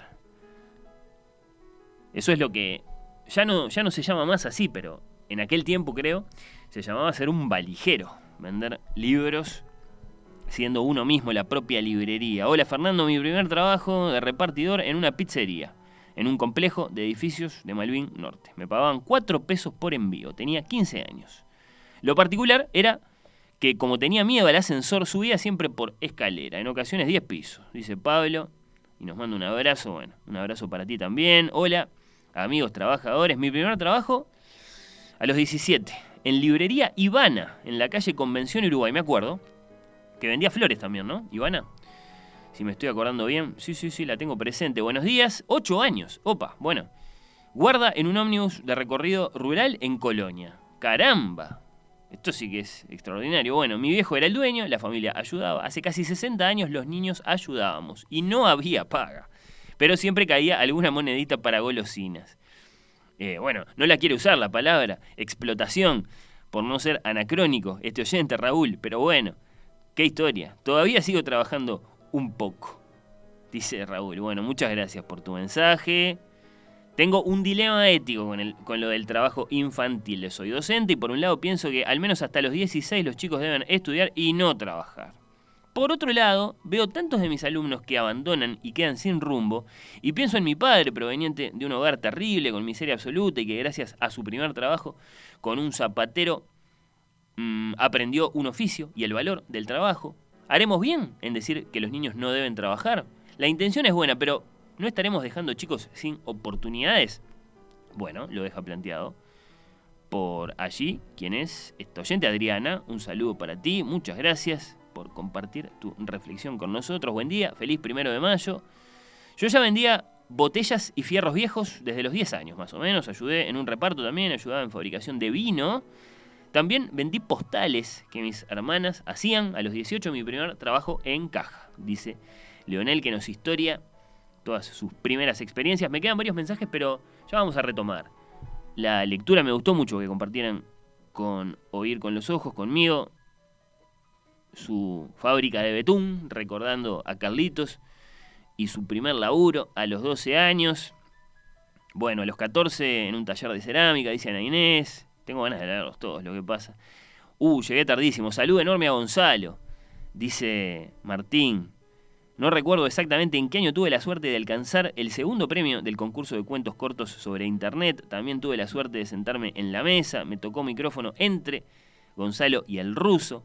Recuerdo perfectamente sus palabras de elogio. El lunes salgo en busca del libro. Bueno, precioso mensaje. Ojalá Gonzalo lo, esté escuchando. aprovechamos este mensaje de Martín para hacer una pausa más en oír con los ojos y la vamos a volver a hacer con música porque falleció esta semana que pasó Krista Ludwig. Me pegó la noticia porque era una de esas artistas que representaban el siglo XX, que seguía ahí todavía, retirada hace muchos años, pero que seguía ahí, una leyenda, como si dijéramos, bueno, estaba todavía ahí, no sé, Leonard Bernstein, que no está, ¿no? Se murió hace muchos años.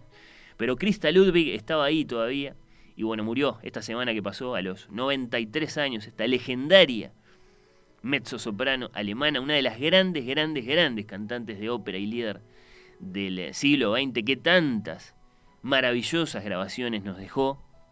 Ya la vamos a recordar con detalle en algún programa, les eh, prometo, porque Krista Ludwig nos dejó sus memorias, memorias del futuro.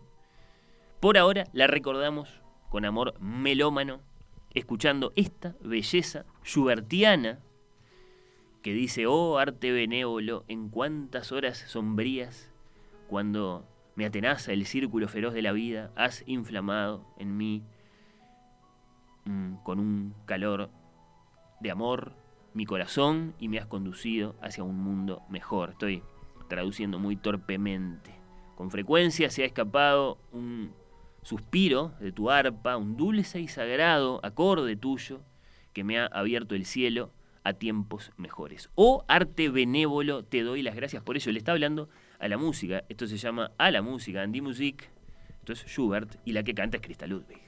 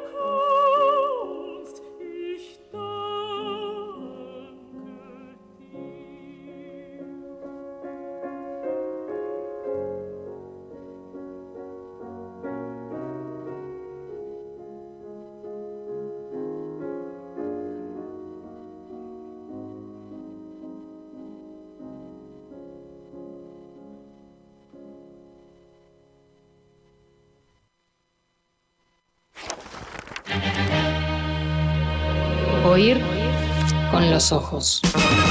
La quinta.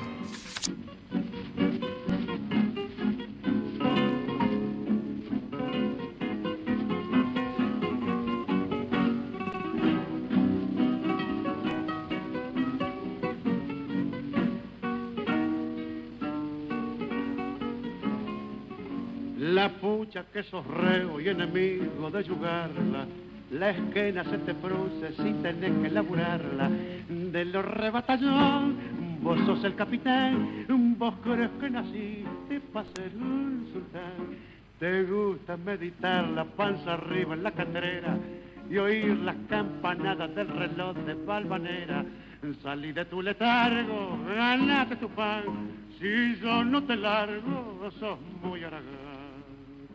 Aragán, si encontrás al inventor del laburo, lo fajás. Aragán, si seguís en ese tren, yo te amuro, cachafá, grandulón. Prototipo de atorrante, robusto, gran bacán, despertar si dormido estás pedazo de Aragán. El día del casorio, dijo el tipo en la sotana, el coso debe siempre mantener a su fulana. Y vos interpretás las cosas al revés, que yo te mantenga lo que querés. Al campo, a cachargiles, que el amor no da pa' tanto. A ver si se entrevera, porque yo ya no lo aguanto. Si entren de cara rota, pensás continuar. Primero de mayo te van a llamar. Aragán, si encontrás al inventor del laboro, lo fajé. Aragán, si seguís en ese tren, yo te amuro, cachafá, grandulón. Prototipo de atorrente, robusto, gran bacán, despertar. Si dormido estás pedazos de Aragán.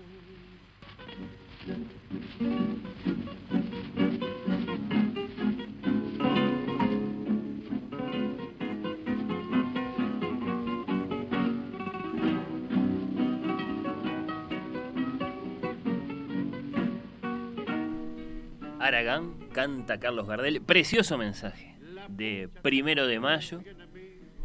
Ya sabes, le dice Gardel, primero de mayo te van a llamar. Bueno, bueno, me encanta este tango. Es un tango muy divertido, muy lindo. Este que se llama Aragán, creo que poco conocido, poco frecuentado. Manuel Romero se llama el autor de la letra, Luis Bayón Herrera, el autor de la música, 1928 y por supuesto la voz de Carlitos. Bueno, hablan los trabajadores del libro. A partir de este momento hablamos de trabajar con libros, cambiamos la cortina.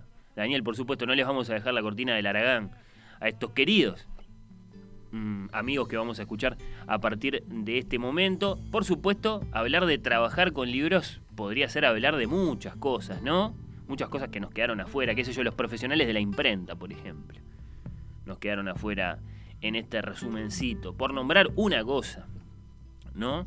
Pero bueno, creo que hicimos un, recorrido interesante que va de la edición, a la librería, del escritor a la biblioteca. Vamos a empezar escuchando a otra voz de esta casa, Alcides Abella, editor de Banda Oriental. Alcides Abella, y cómo resumirlo, el aporte de su trabajo con libros a la sociedad. Lo escuchamos.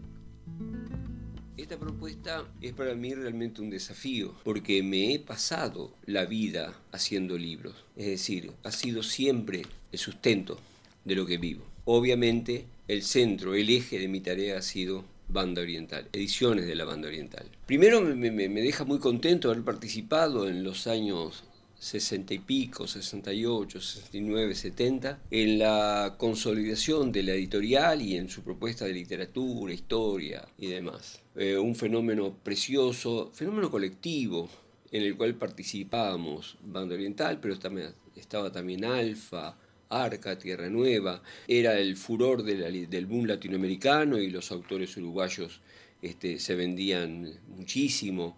Eh, por supuesto, nuestra historia, un eje de banda oriental. Y si hablamos de historia, por ejemplo, en esa época, ya estoy por el 72, se edita eh, Historia de los Orientales de Carlos Machado, que fue un bestseller absoluto, era una interpretación global del país, discutible por supuesto, pero una interpretación apasionante del país que coincidía, creo, con ese fervor de, por un cambio que, que estaba en, en, el borde mismo del 72, casi el 73. En el año 80 editamos algunos títulos referidos a economía. Estábamos aún en dictadura, los autores uruguayos estaban prohibidos, exiliados y por supuesto estábamos totalmente censurados. Este, y ahí empezamos a editar temas económicos, cuestionando la política económica, el neoliberalismo económico, eh, títulos de eh, Faropa, Bukeli y especialmente de Danilo Story, que editamos un libro Neoliberalismo, Crítica Alternativa, este, que fue en el 80, eran audiciones de radio que hacía Danilo, cuestionando la economía, la economía de la dictadura. Bueno, ese libro se editó, fue un pequeño bestseller a pesar de las dificultades,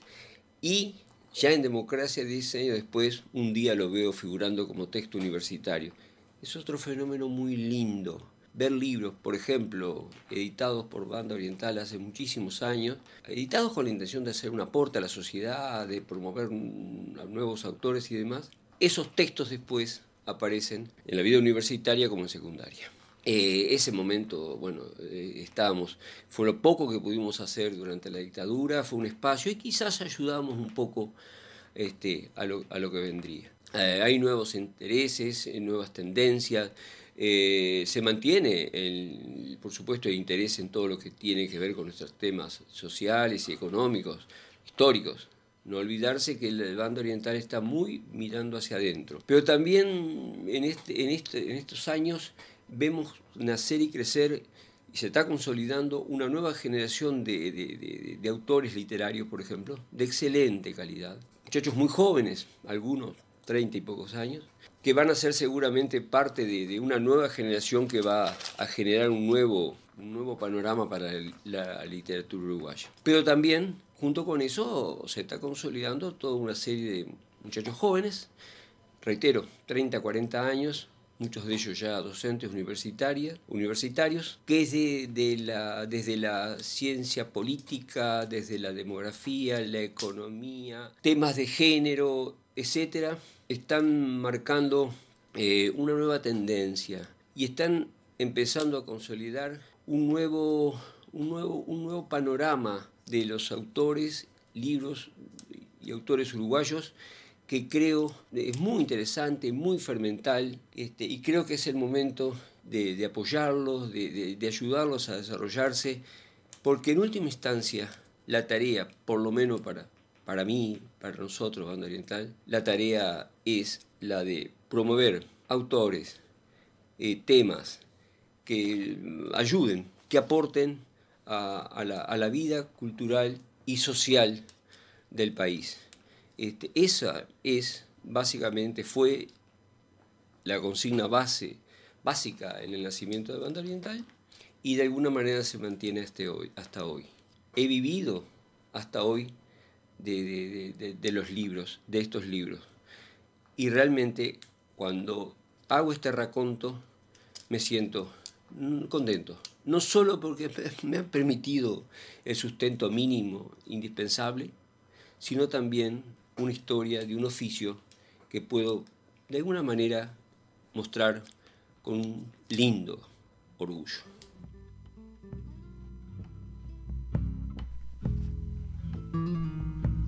Ahí estaba el CIDE Sabella, el editor, en este repaso. Hablan los trabajadores del libro.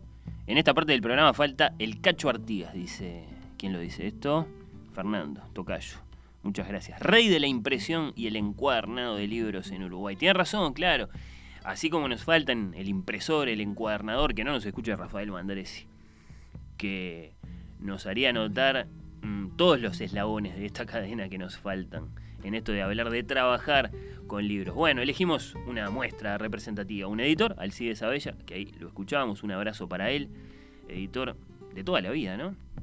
en Banda Oriental. Ahora vamos a escuchar a la escritora. Y la escritora, cabe preguntarse esto, mm, ¿no será la única que no vive de trabajar con libros? Elegimos a nuestra querida escritora de la casa, a Natalia Mardero. Bueno, para empezar, no conozco muchos escritores que vivan solo de escribir. Creo que esos son casos mínimos, ¿no? Casi siempre el escritor se dedica a otra cosa, o da talleres, o es periodista, o es profesor, y, eso no solo acá, eh, me parece que en todo el mundo. Muchos de los escritores que, de hecho, que, admiro eh, son, no sé, profesores universitarios o viajan todo el tiempo y dan conferencias, eh, buscan otros caminos de ingreso. Y eso que son escritores súper este, reconocidos, ¿no? Y si pensamos en, la cadena comercial del libro, eh, bueno, acá en Uruguay, eh, un autor cobra 10% eh, aproximadamente de la venta del libro, ¿no? Y después editorial, distribuidora y librería cobran el 30 cada uno. Y un libro exitoso en Uruguay vende, no sé, 2.000 ejemplares, por ejemplo. Y bueno, si sacamos números, este, nos damos cuenta que nadie puede vivir de eso, ¿no? y que nunca vas a recuperar el tiempo que le dedicaste, las horas y, bueno, los días que pasaste escribiéndolo. En mi caso ni se me ocurre pensar en eso, o no la mayor parte del tiempo, porque si no, ni me molestaría en sentarme a escribir. Este, me parece que el sistema es muy perverso, no, no solo con el escritor, sino con cualquier artista en ese sentido. Y, bueno, a veces ni siquiera alcanza con que escribas bien. Este, podés ser un gran escritor y, fracasar rotundamente en el mundo editorial. Tenés que tener eh, además una fuerza de voluntad y un objetivo muy claro, muy deseado, y, creer muchísimo en lo que haces y no desanimarte además. Eh, creo que en este mundo a veces eh, el que triunfa no es el mejor, sino el, más persistente y, el que más insiste y el más fuerte. Eh, en mi caso, si, si encaro un proyecto nuevo es porque tengo ganas de hacerlo. Para vivir eh, me dedico a otra cosa y bueno, cuando tengo, tengo las ganas y el tiempo me dedico a escribir. Eh, llego a esa instancia seguramente cansada de otras actividades que, que, bueno, que son las actividades que me generan dinero pero bueno, son las reglas del juego y es el camino que yo elegí también transitar. Eh, la escritura obviamente no me ha dado dinero, quizá otras satisfacciones, eh, pero la verdad que, el, dinero en esto de, del mundo del libro, con mis libros, es lo último que pienso. También hay que pensar que hay gente que le da este pudor este, hablar de dinero en este mundo eh, del libro, como si eso ensuciara el, arte, ¿no? Lo, que lo convirtiera en, un producto. Pero es ingenuo, me parece, pensar que no, que no lo es y que no debemos reclamar ese valor que tiene. Este, que se te pague por tu trabajo como cualquier otro, otro trabajo. Más allá de, este, de los libros, de la venta de libros, si te invitan, por ejemplo, a dar una, a, dar una charla, una conferencia o lo que sea, te invitan a una instancia de este, eh, más allá de lo, de lo literario, ¿no? o, conectada con lo literario, eh, que no piensen que, te están haciendo un favor, ¿no? Tipo, ah, llamo a este escritor que lo ayuda a difundir su obra. Y, y ese es un error eh, que eh, pasa todo el tiempo.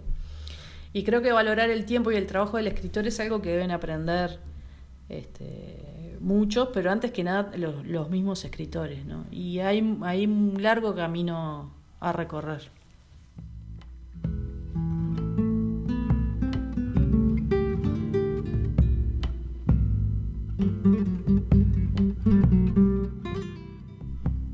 Mucha reflexión ahí. Le metió Nati, le mandamos un gran beso, un muy feliz día de los trabajadores a nuestra querida compañera, que sí tiene, mm, digamos, en, su testimonio esa particularidad, ¿no? Estamos hablando de trabajar con libros y, curiosamente o no, mm, en tanto que escritora, bueno, le toca ser la que no vive de lo que hace con libros, ¿no? El editor vive de lo que hace, mm, el librero también. Claro, me van a decir mal o bien, Y así tantos otros que hacen tantas otras cosas con libros, ¿no? Hablando de la librería, también elegimos a la librera de la casa. Martina estaba muy ocupada siendo mamá, así que le preguntamos a Mariana qué representa para ella mm, ganarse la vida haciendo cosas con libros. Hola a todos, ¿cómo les va? Otro primero de mayo en las trincheras y la pregunta de Fernando de qué significa para mí ganarme la vida haciendo cosas con libros.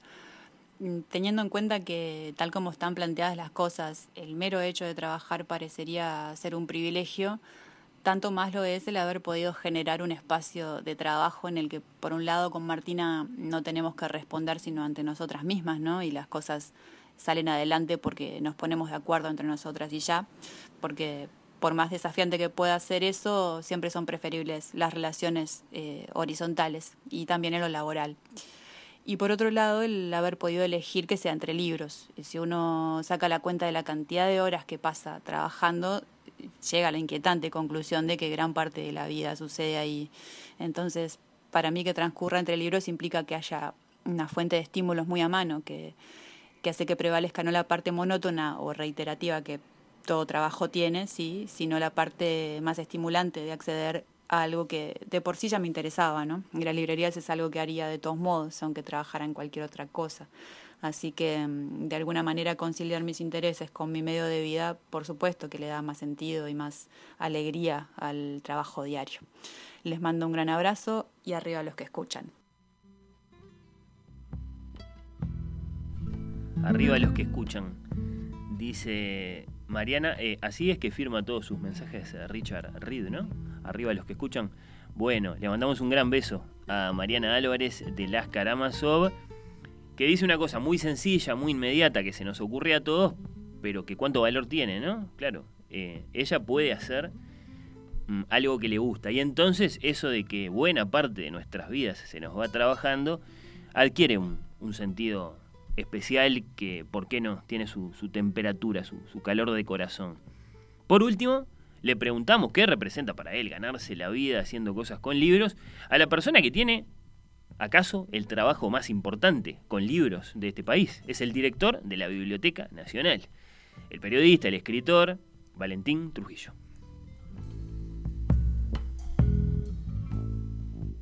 Eh, repasando mi vida laboral, me di cuenta de que he trabajado con libros desde siempre.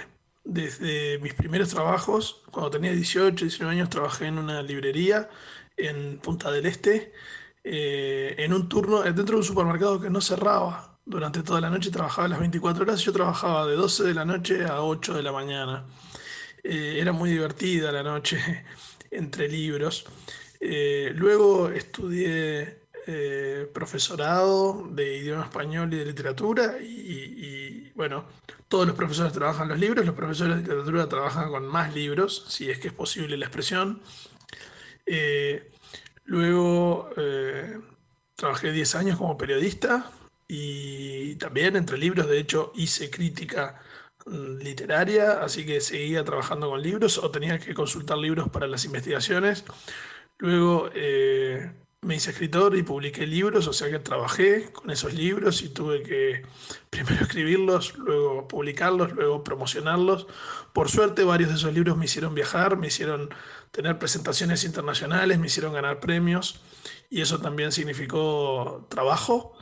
Y, bueno, y en los últimos eh, dos trabajos últimos, digamos, eh, en la Dirección de Cultura de la Intendencia de Maldonado y actualmente desde la Dirección de la Biblioteca Nacional, obviamente que trabajo con libros, antes organizando ferias del libro, ahora llevando adelante la, mayor institución libresca del país eh, con el honor que eso implica y, bueno, con un montón de proyectos que también eh, obviamente tienen que ver con libros, ¿no? Libros en papel, libros digitales, libros en varios idiomas, libros en braille, libros accesibles para distintos tipos de público.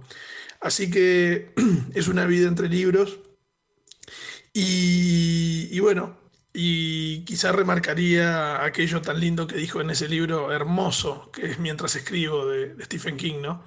De que la literatura y, los libros son formas de telepatía y los cuando, cuando leemos se aplica una especie de procedimiento mágico, ¿no? En el que nos conectamos de una manera increíble con su autor, que puede estar muerto hace decenas de siglos y, al encontrar las palabras que escribe en la página, bueno, tenemos una especie de contacto eléctrico impresionante. Creo que ese sigue siendo uno de los grandes misterios de la lectura y, bueno, y el trabajo, que supuestamente es algo que viene de Triparium, ¿no? Era una técnica de tortura romana, el trabajo es algo de tortura, creo que trabajar entre libros es una experiencia maravillosa y más que disfrutable. Bueno, un gran saludo, un gran saludo de primero de mayo para Alcides Abella de Banda Oriental, para Nati Mardero, escritora uruguaya, para Mariana Álvarez, librera, para Valentín Trujillo, director de la Biblioteca Nacional. Muchas gracias por acompañarnos en el programa de hoy. Bueno, va el saludo para la oyente Araceli. ¿Se acuerdan de Araceli? Era la que compraba bizcochos para ella y para sus amigas, con lo que se ganaba trabajando con aquella Olivetti de la que nos hablaba en la empresa familiar a los 13 o a los 14 años. Araceli, para vos, libro de Dickens de regalo. Va Oliver Twist, si te parece bien.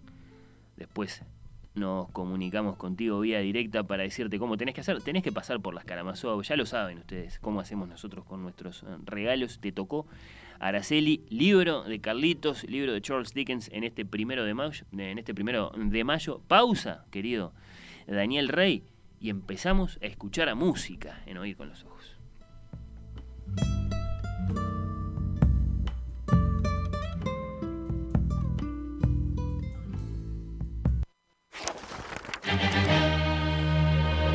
Oír con los ojos. La quinta.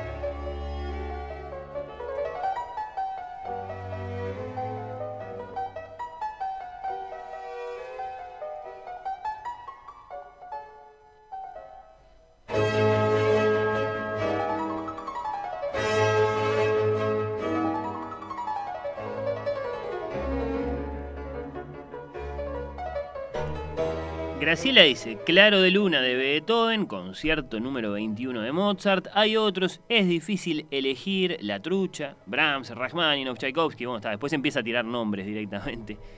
Y es cierto que es eh, difícil elegir.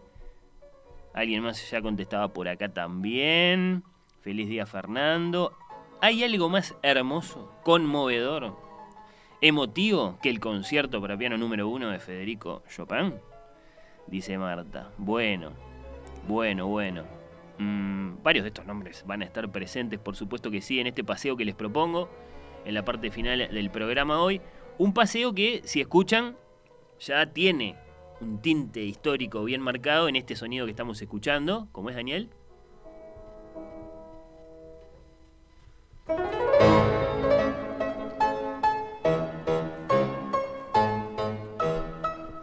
¿Aprecian ese sonido de cajita musical que tiene este piano?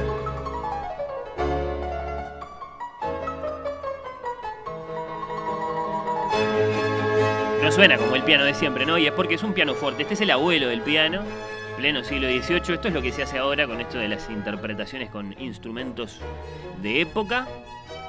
Lo que estamos escuchando es el concierto para piano en re mayor de Franz Joseph Haydn, que data de 1783. Este es el vivace, el primer movimiento. Después tiene una famosa eh, hungarese, un rondó a la húngara, este concierto que es acaso el, pasaje más, más, más, reconocido, de este que es uno de los, de los abuelos, de los viejos mm, amigos que tenemos en esto de los conciertos eh, para piano, ¿no? Haydn es un poco el, el inventor de todas estas formas, el concierto, después la sinfonía, ni que hablar el cuarteto de cuerdas, bueno. Eh, no me quiero poner a hablar, la idea es escuchar música, pero sí les quiero recordar la pregunta para que me vayan tirando respuestas. ¿eh? ¿Cuál es de todas las músicas que escucharon alguna vez tocadas al piano, la que les parece la más hermosa, la más conmovedora. Un poquito más de Haydn todavía.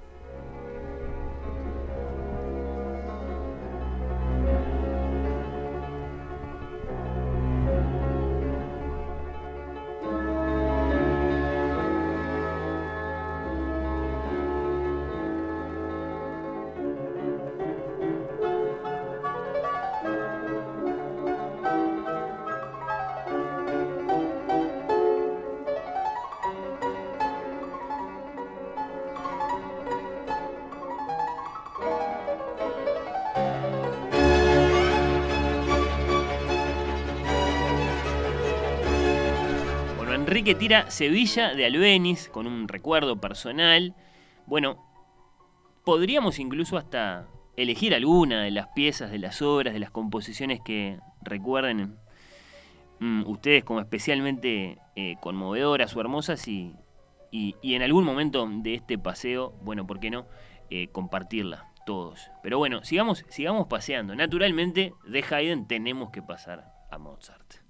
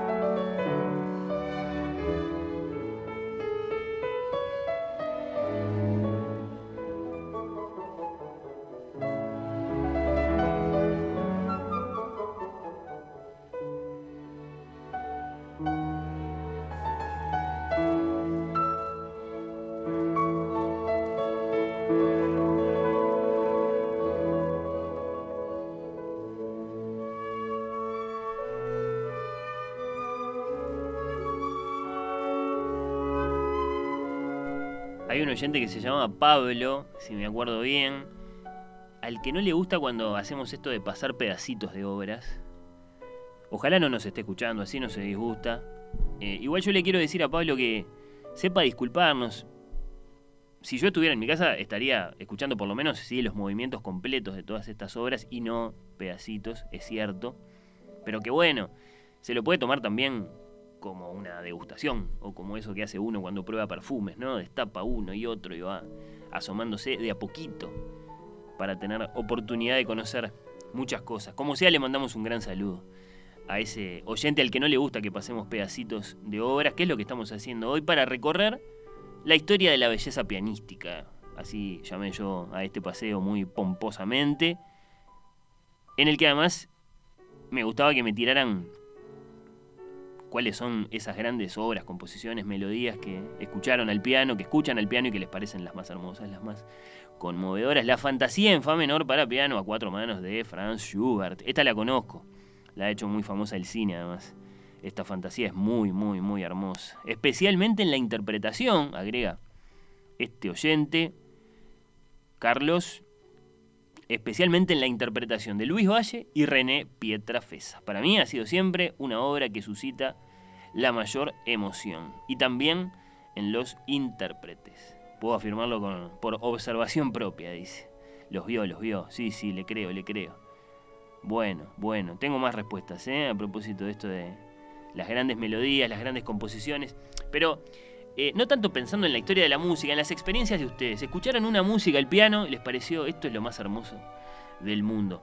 Ahí estaba Hélène Grimaud, esa exquisita pianista mozartiana, tocando el adagio del concierto número 23. Daría para quedarse, para quedarse y quedarse. Ah, me corrige el oyente, se llama Jorge, claro, Jorge.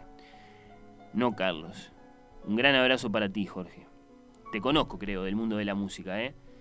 Sí, sí, sí. Jorge Arjona. Un gran abrazo para, Jorge Arjona, una, alegría que nos estés escuchando. Daría para, quedarse con, con, Mozart, pero hay que seguir. Y naturalmente, después de Haydn, después de Mozart, estamos en la primera escuela de Viena. Viene Ludwig van Beethoven.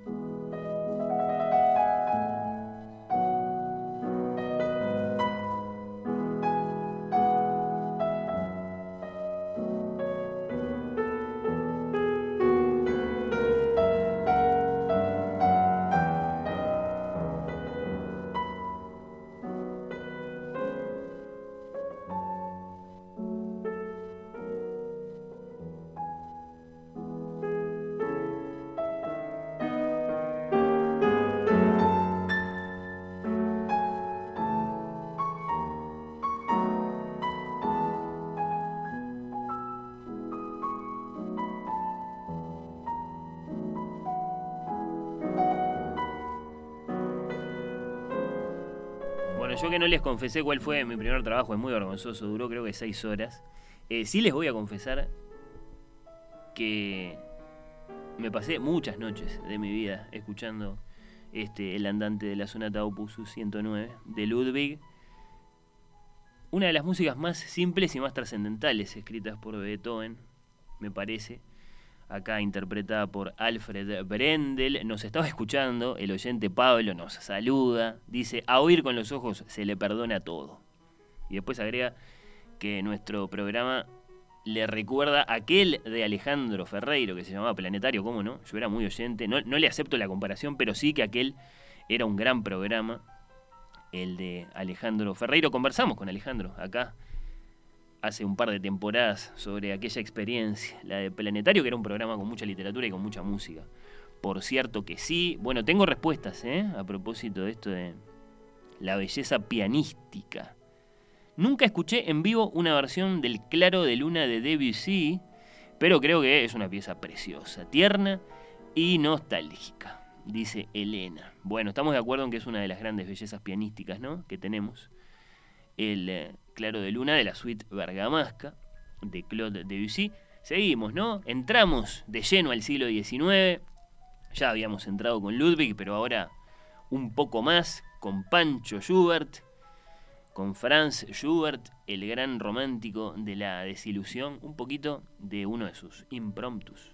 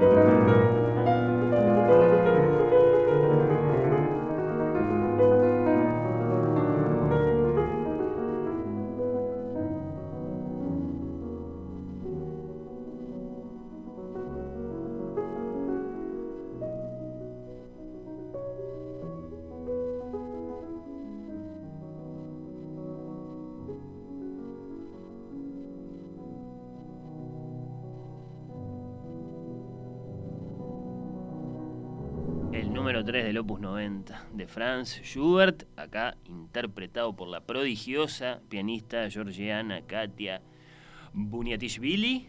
Es muy, muy, muy talentosa esta pianista acá haciendo a Franz Schubert.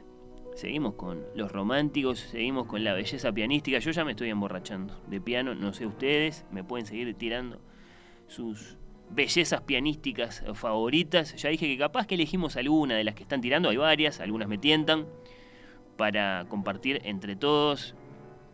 Después, en el segundo capítulo de este paseo. Bueno, después de Schubert, ¿quién tendría que venir en orden cronológico? Bueno, eh, Chopin y Schumann nacieron muy cerquita uno del otro, pero primero nació Federico, un poquito de su balada número uno.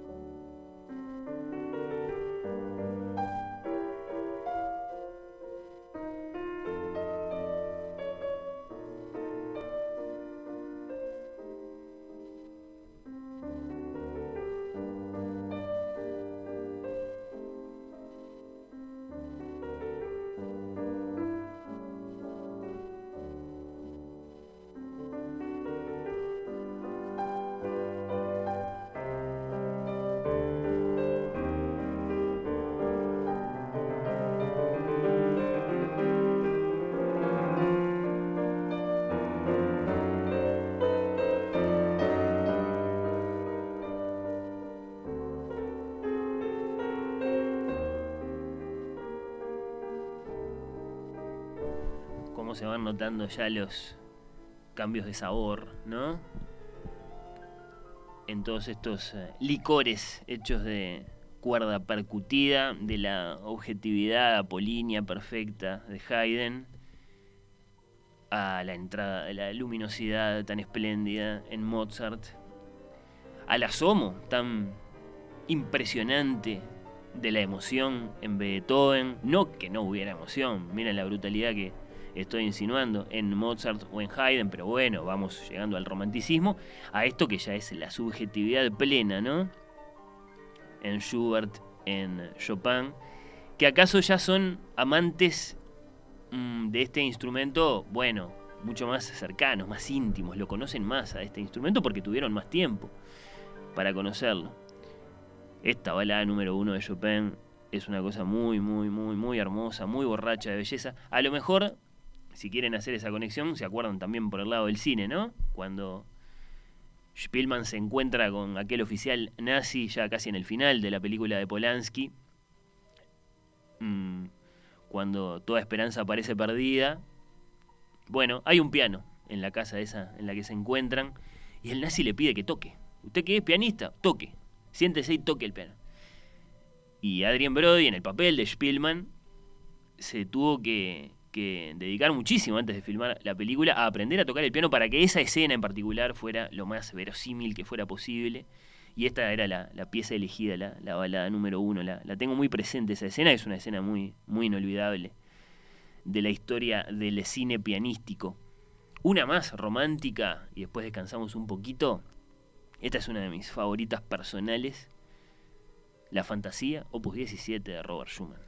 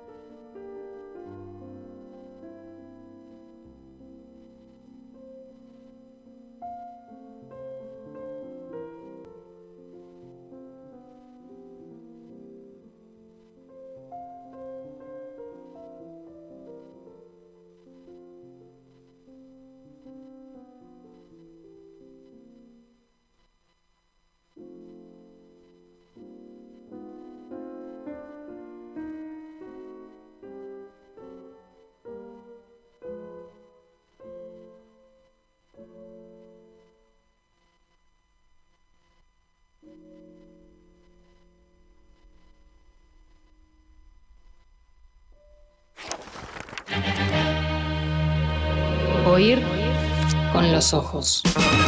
La quinta.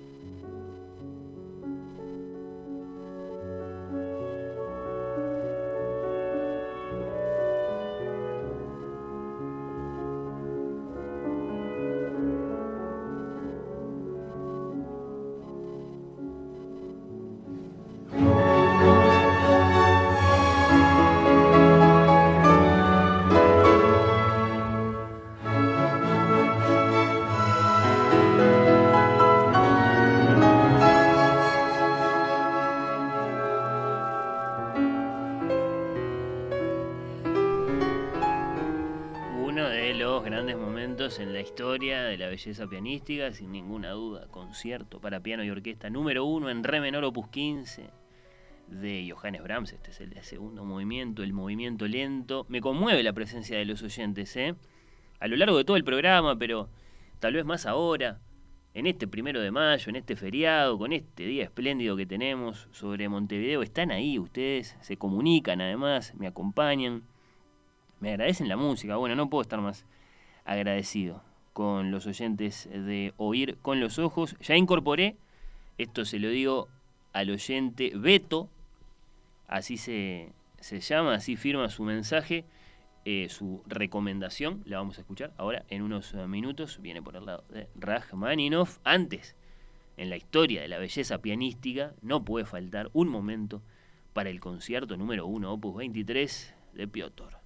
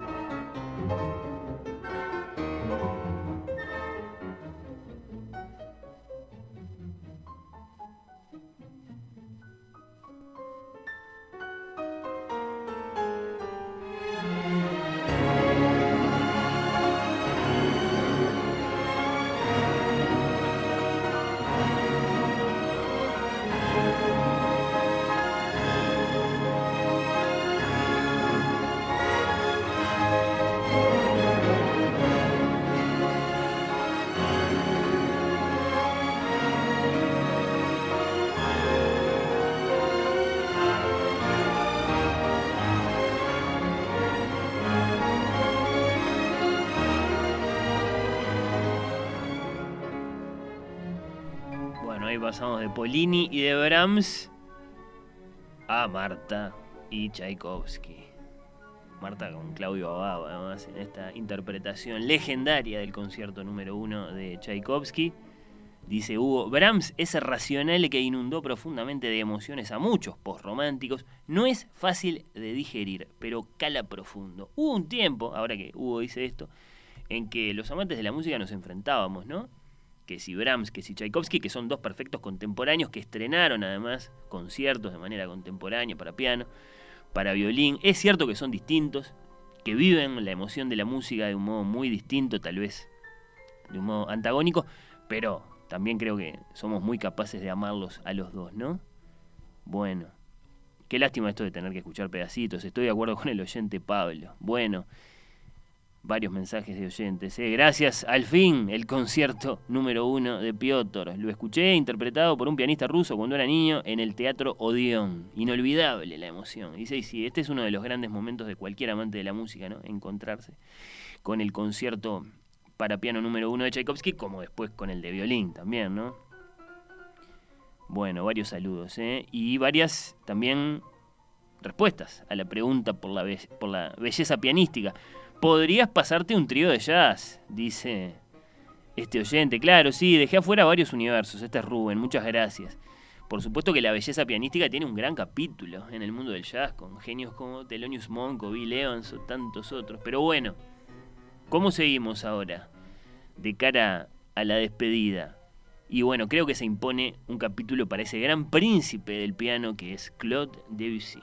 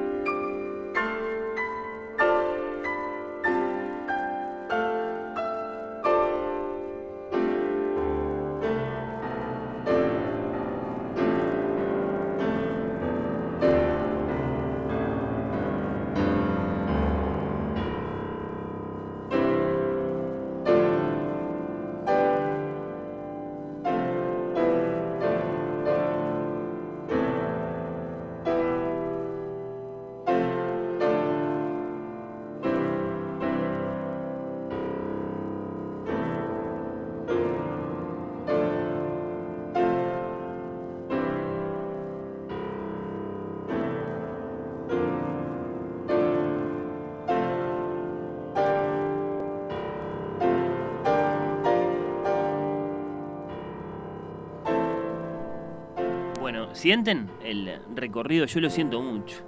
Me emborracha y lo, y lo siento mucho, ¿no? Ya no se trata solo de cómo la, emoción va por encima de la razón, que es lo que pasa cuando pasamos de, lo clásico a lo romántico, sino que ahora directamente mm, lo que se rompe son los sentidos, ¿no? Además de las armonías, por supuesto, de eso se trata de Debussy. Diría que la empezamos a ver a la música estamos viendo, esta catedral sumergida, que así se llama este preludio de Debussy, de su primer libro de preludio, es una gran revolución en la historia de la música y en la historia de la belleza pianística, sin ninguna duda. Bueno, nos quedan los últimos minutos. Y antes de elegir la pieza con la que me quiero despedir, y tengan en cuenta, porque estamos de a poquito dejando atrás la belleza romántica, la belleza melódica, la belleza, la belleza que, nos, que nos envuelve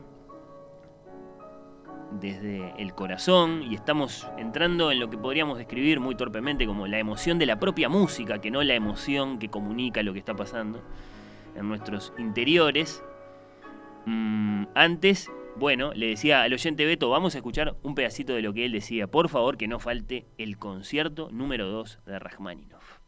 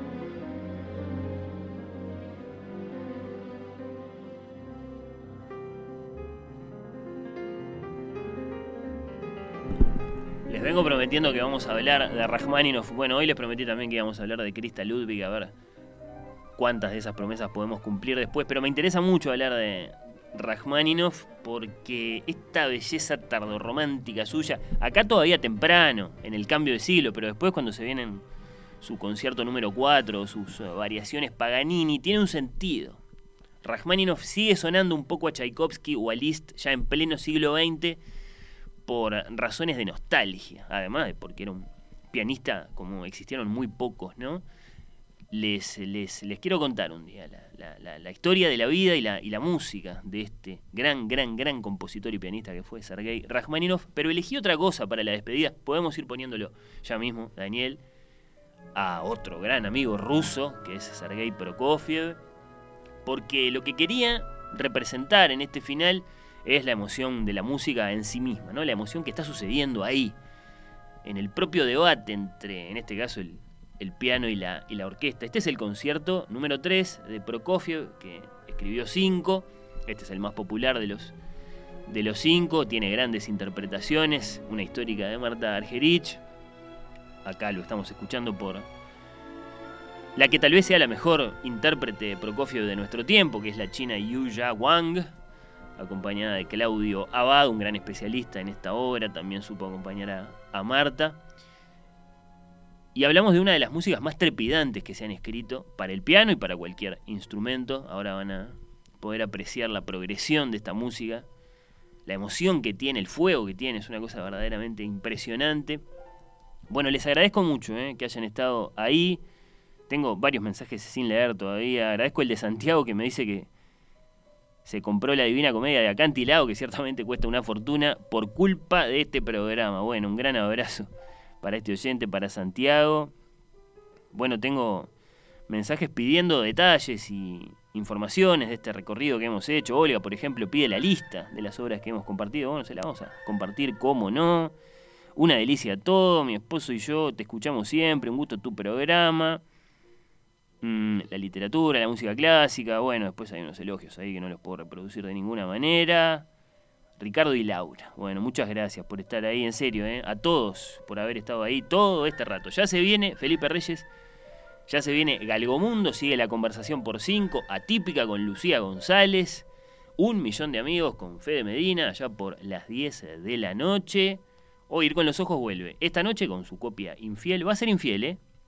Va a haber una charla con Lucía y con Natalia a propósito del trabajo en el arte. del año pasado. Me gustó para recuperarla hoy que nos toca hacer el programa en primero de mayo. Eso va a tener de infiel la copia infiel hoy. Y en vivo volvemos el sábado que viene. Gracias Daniel Rey. Y quédense para escuchar esto que pasa ahora con el concierto número 3 de Prokofiev porque es una maravilla.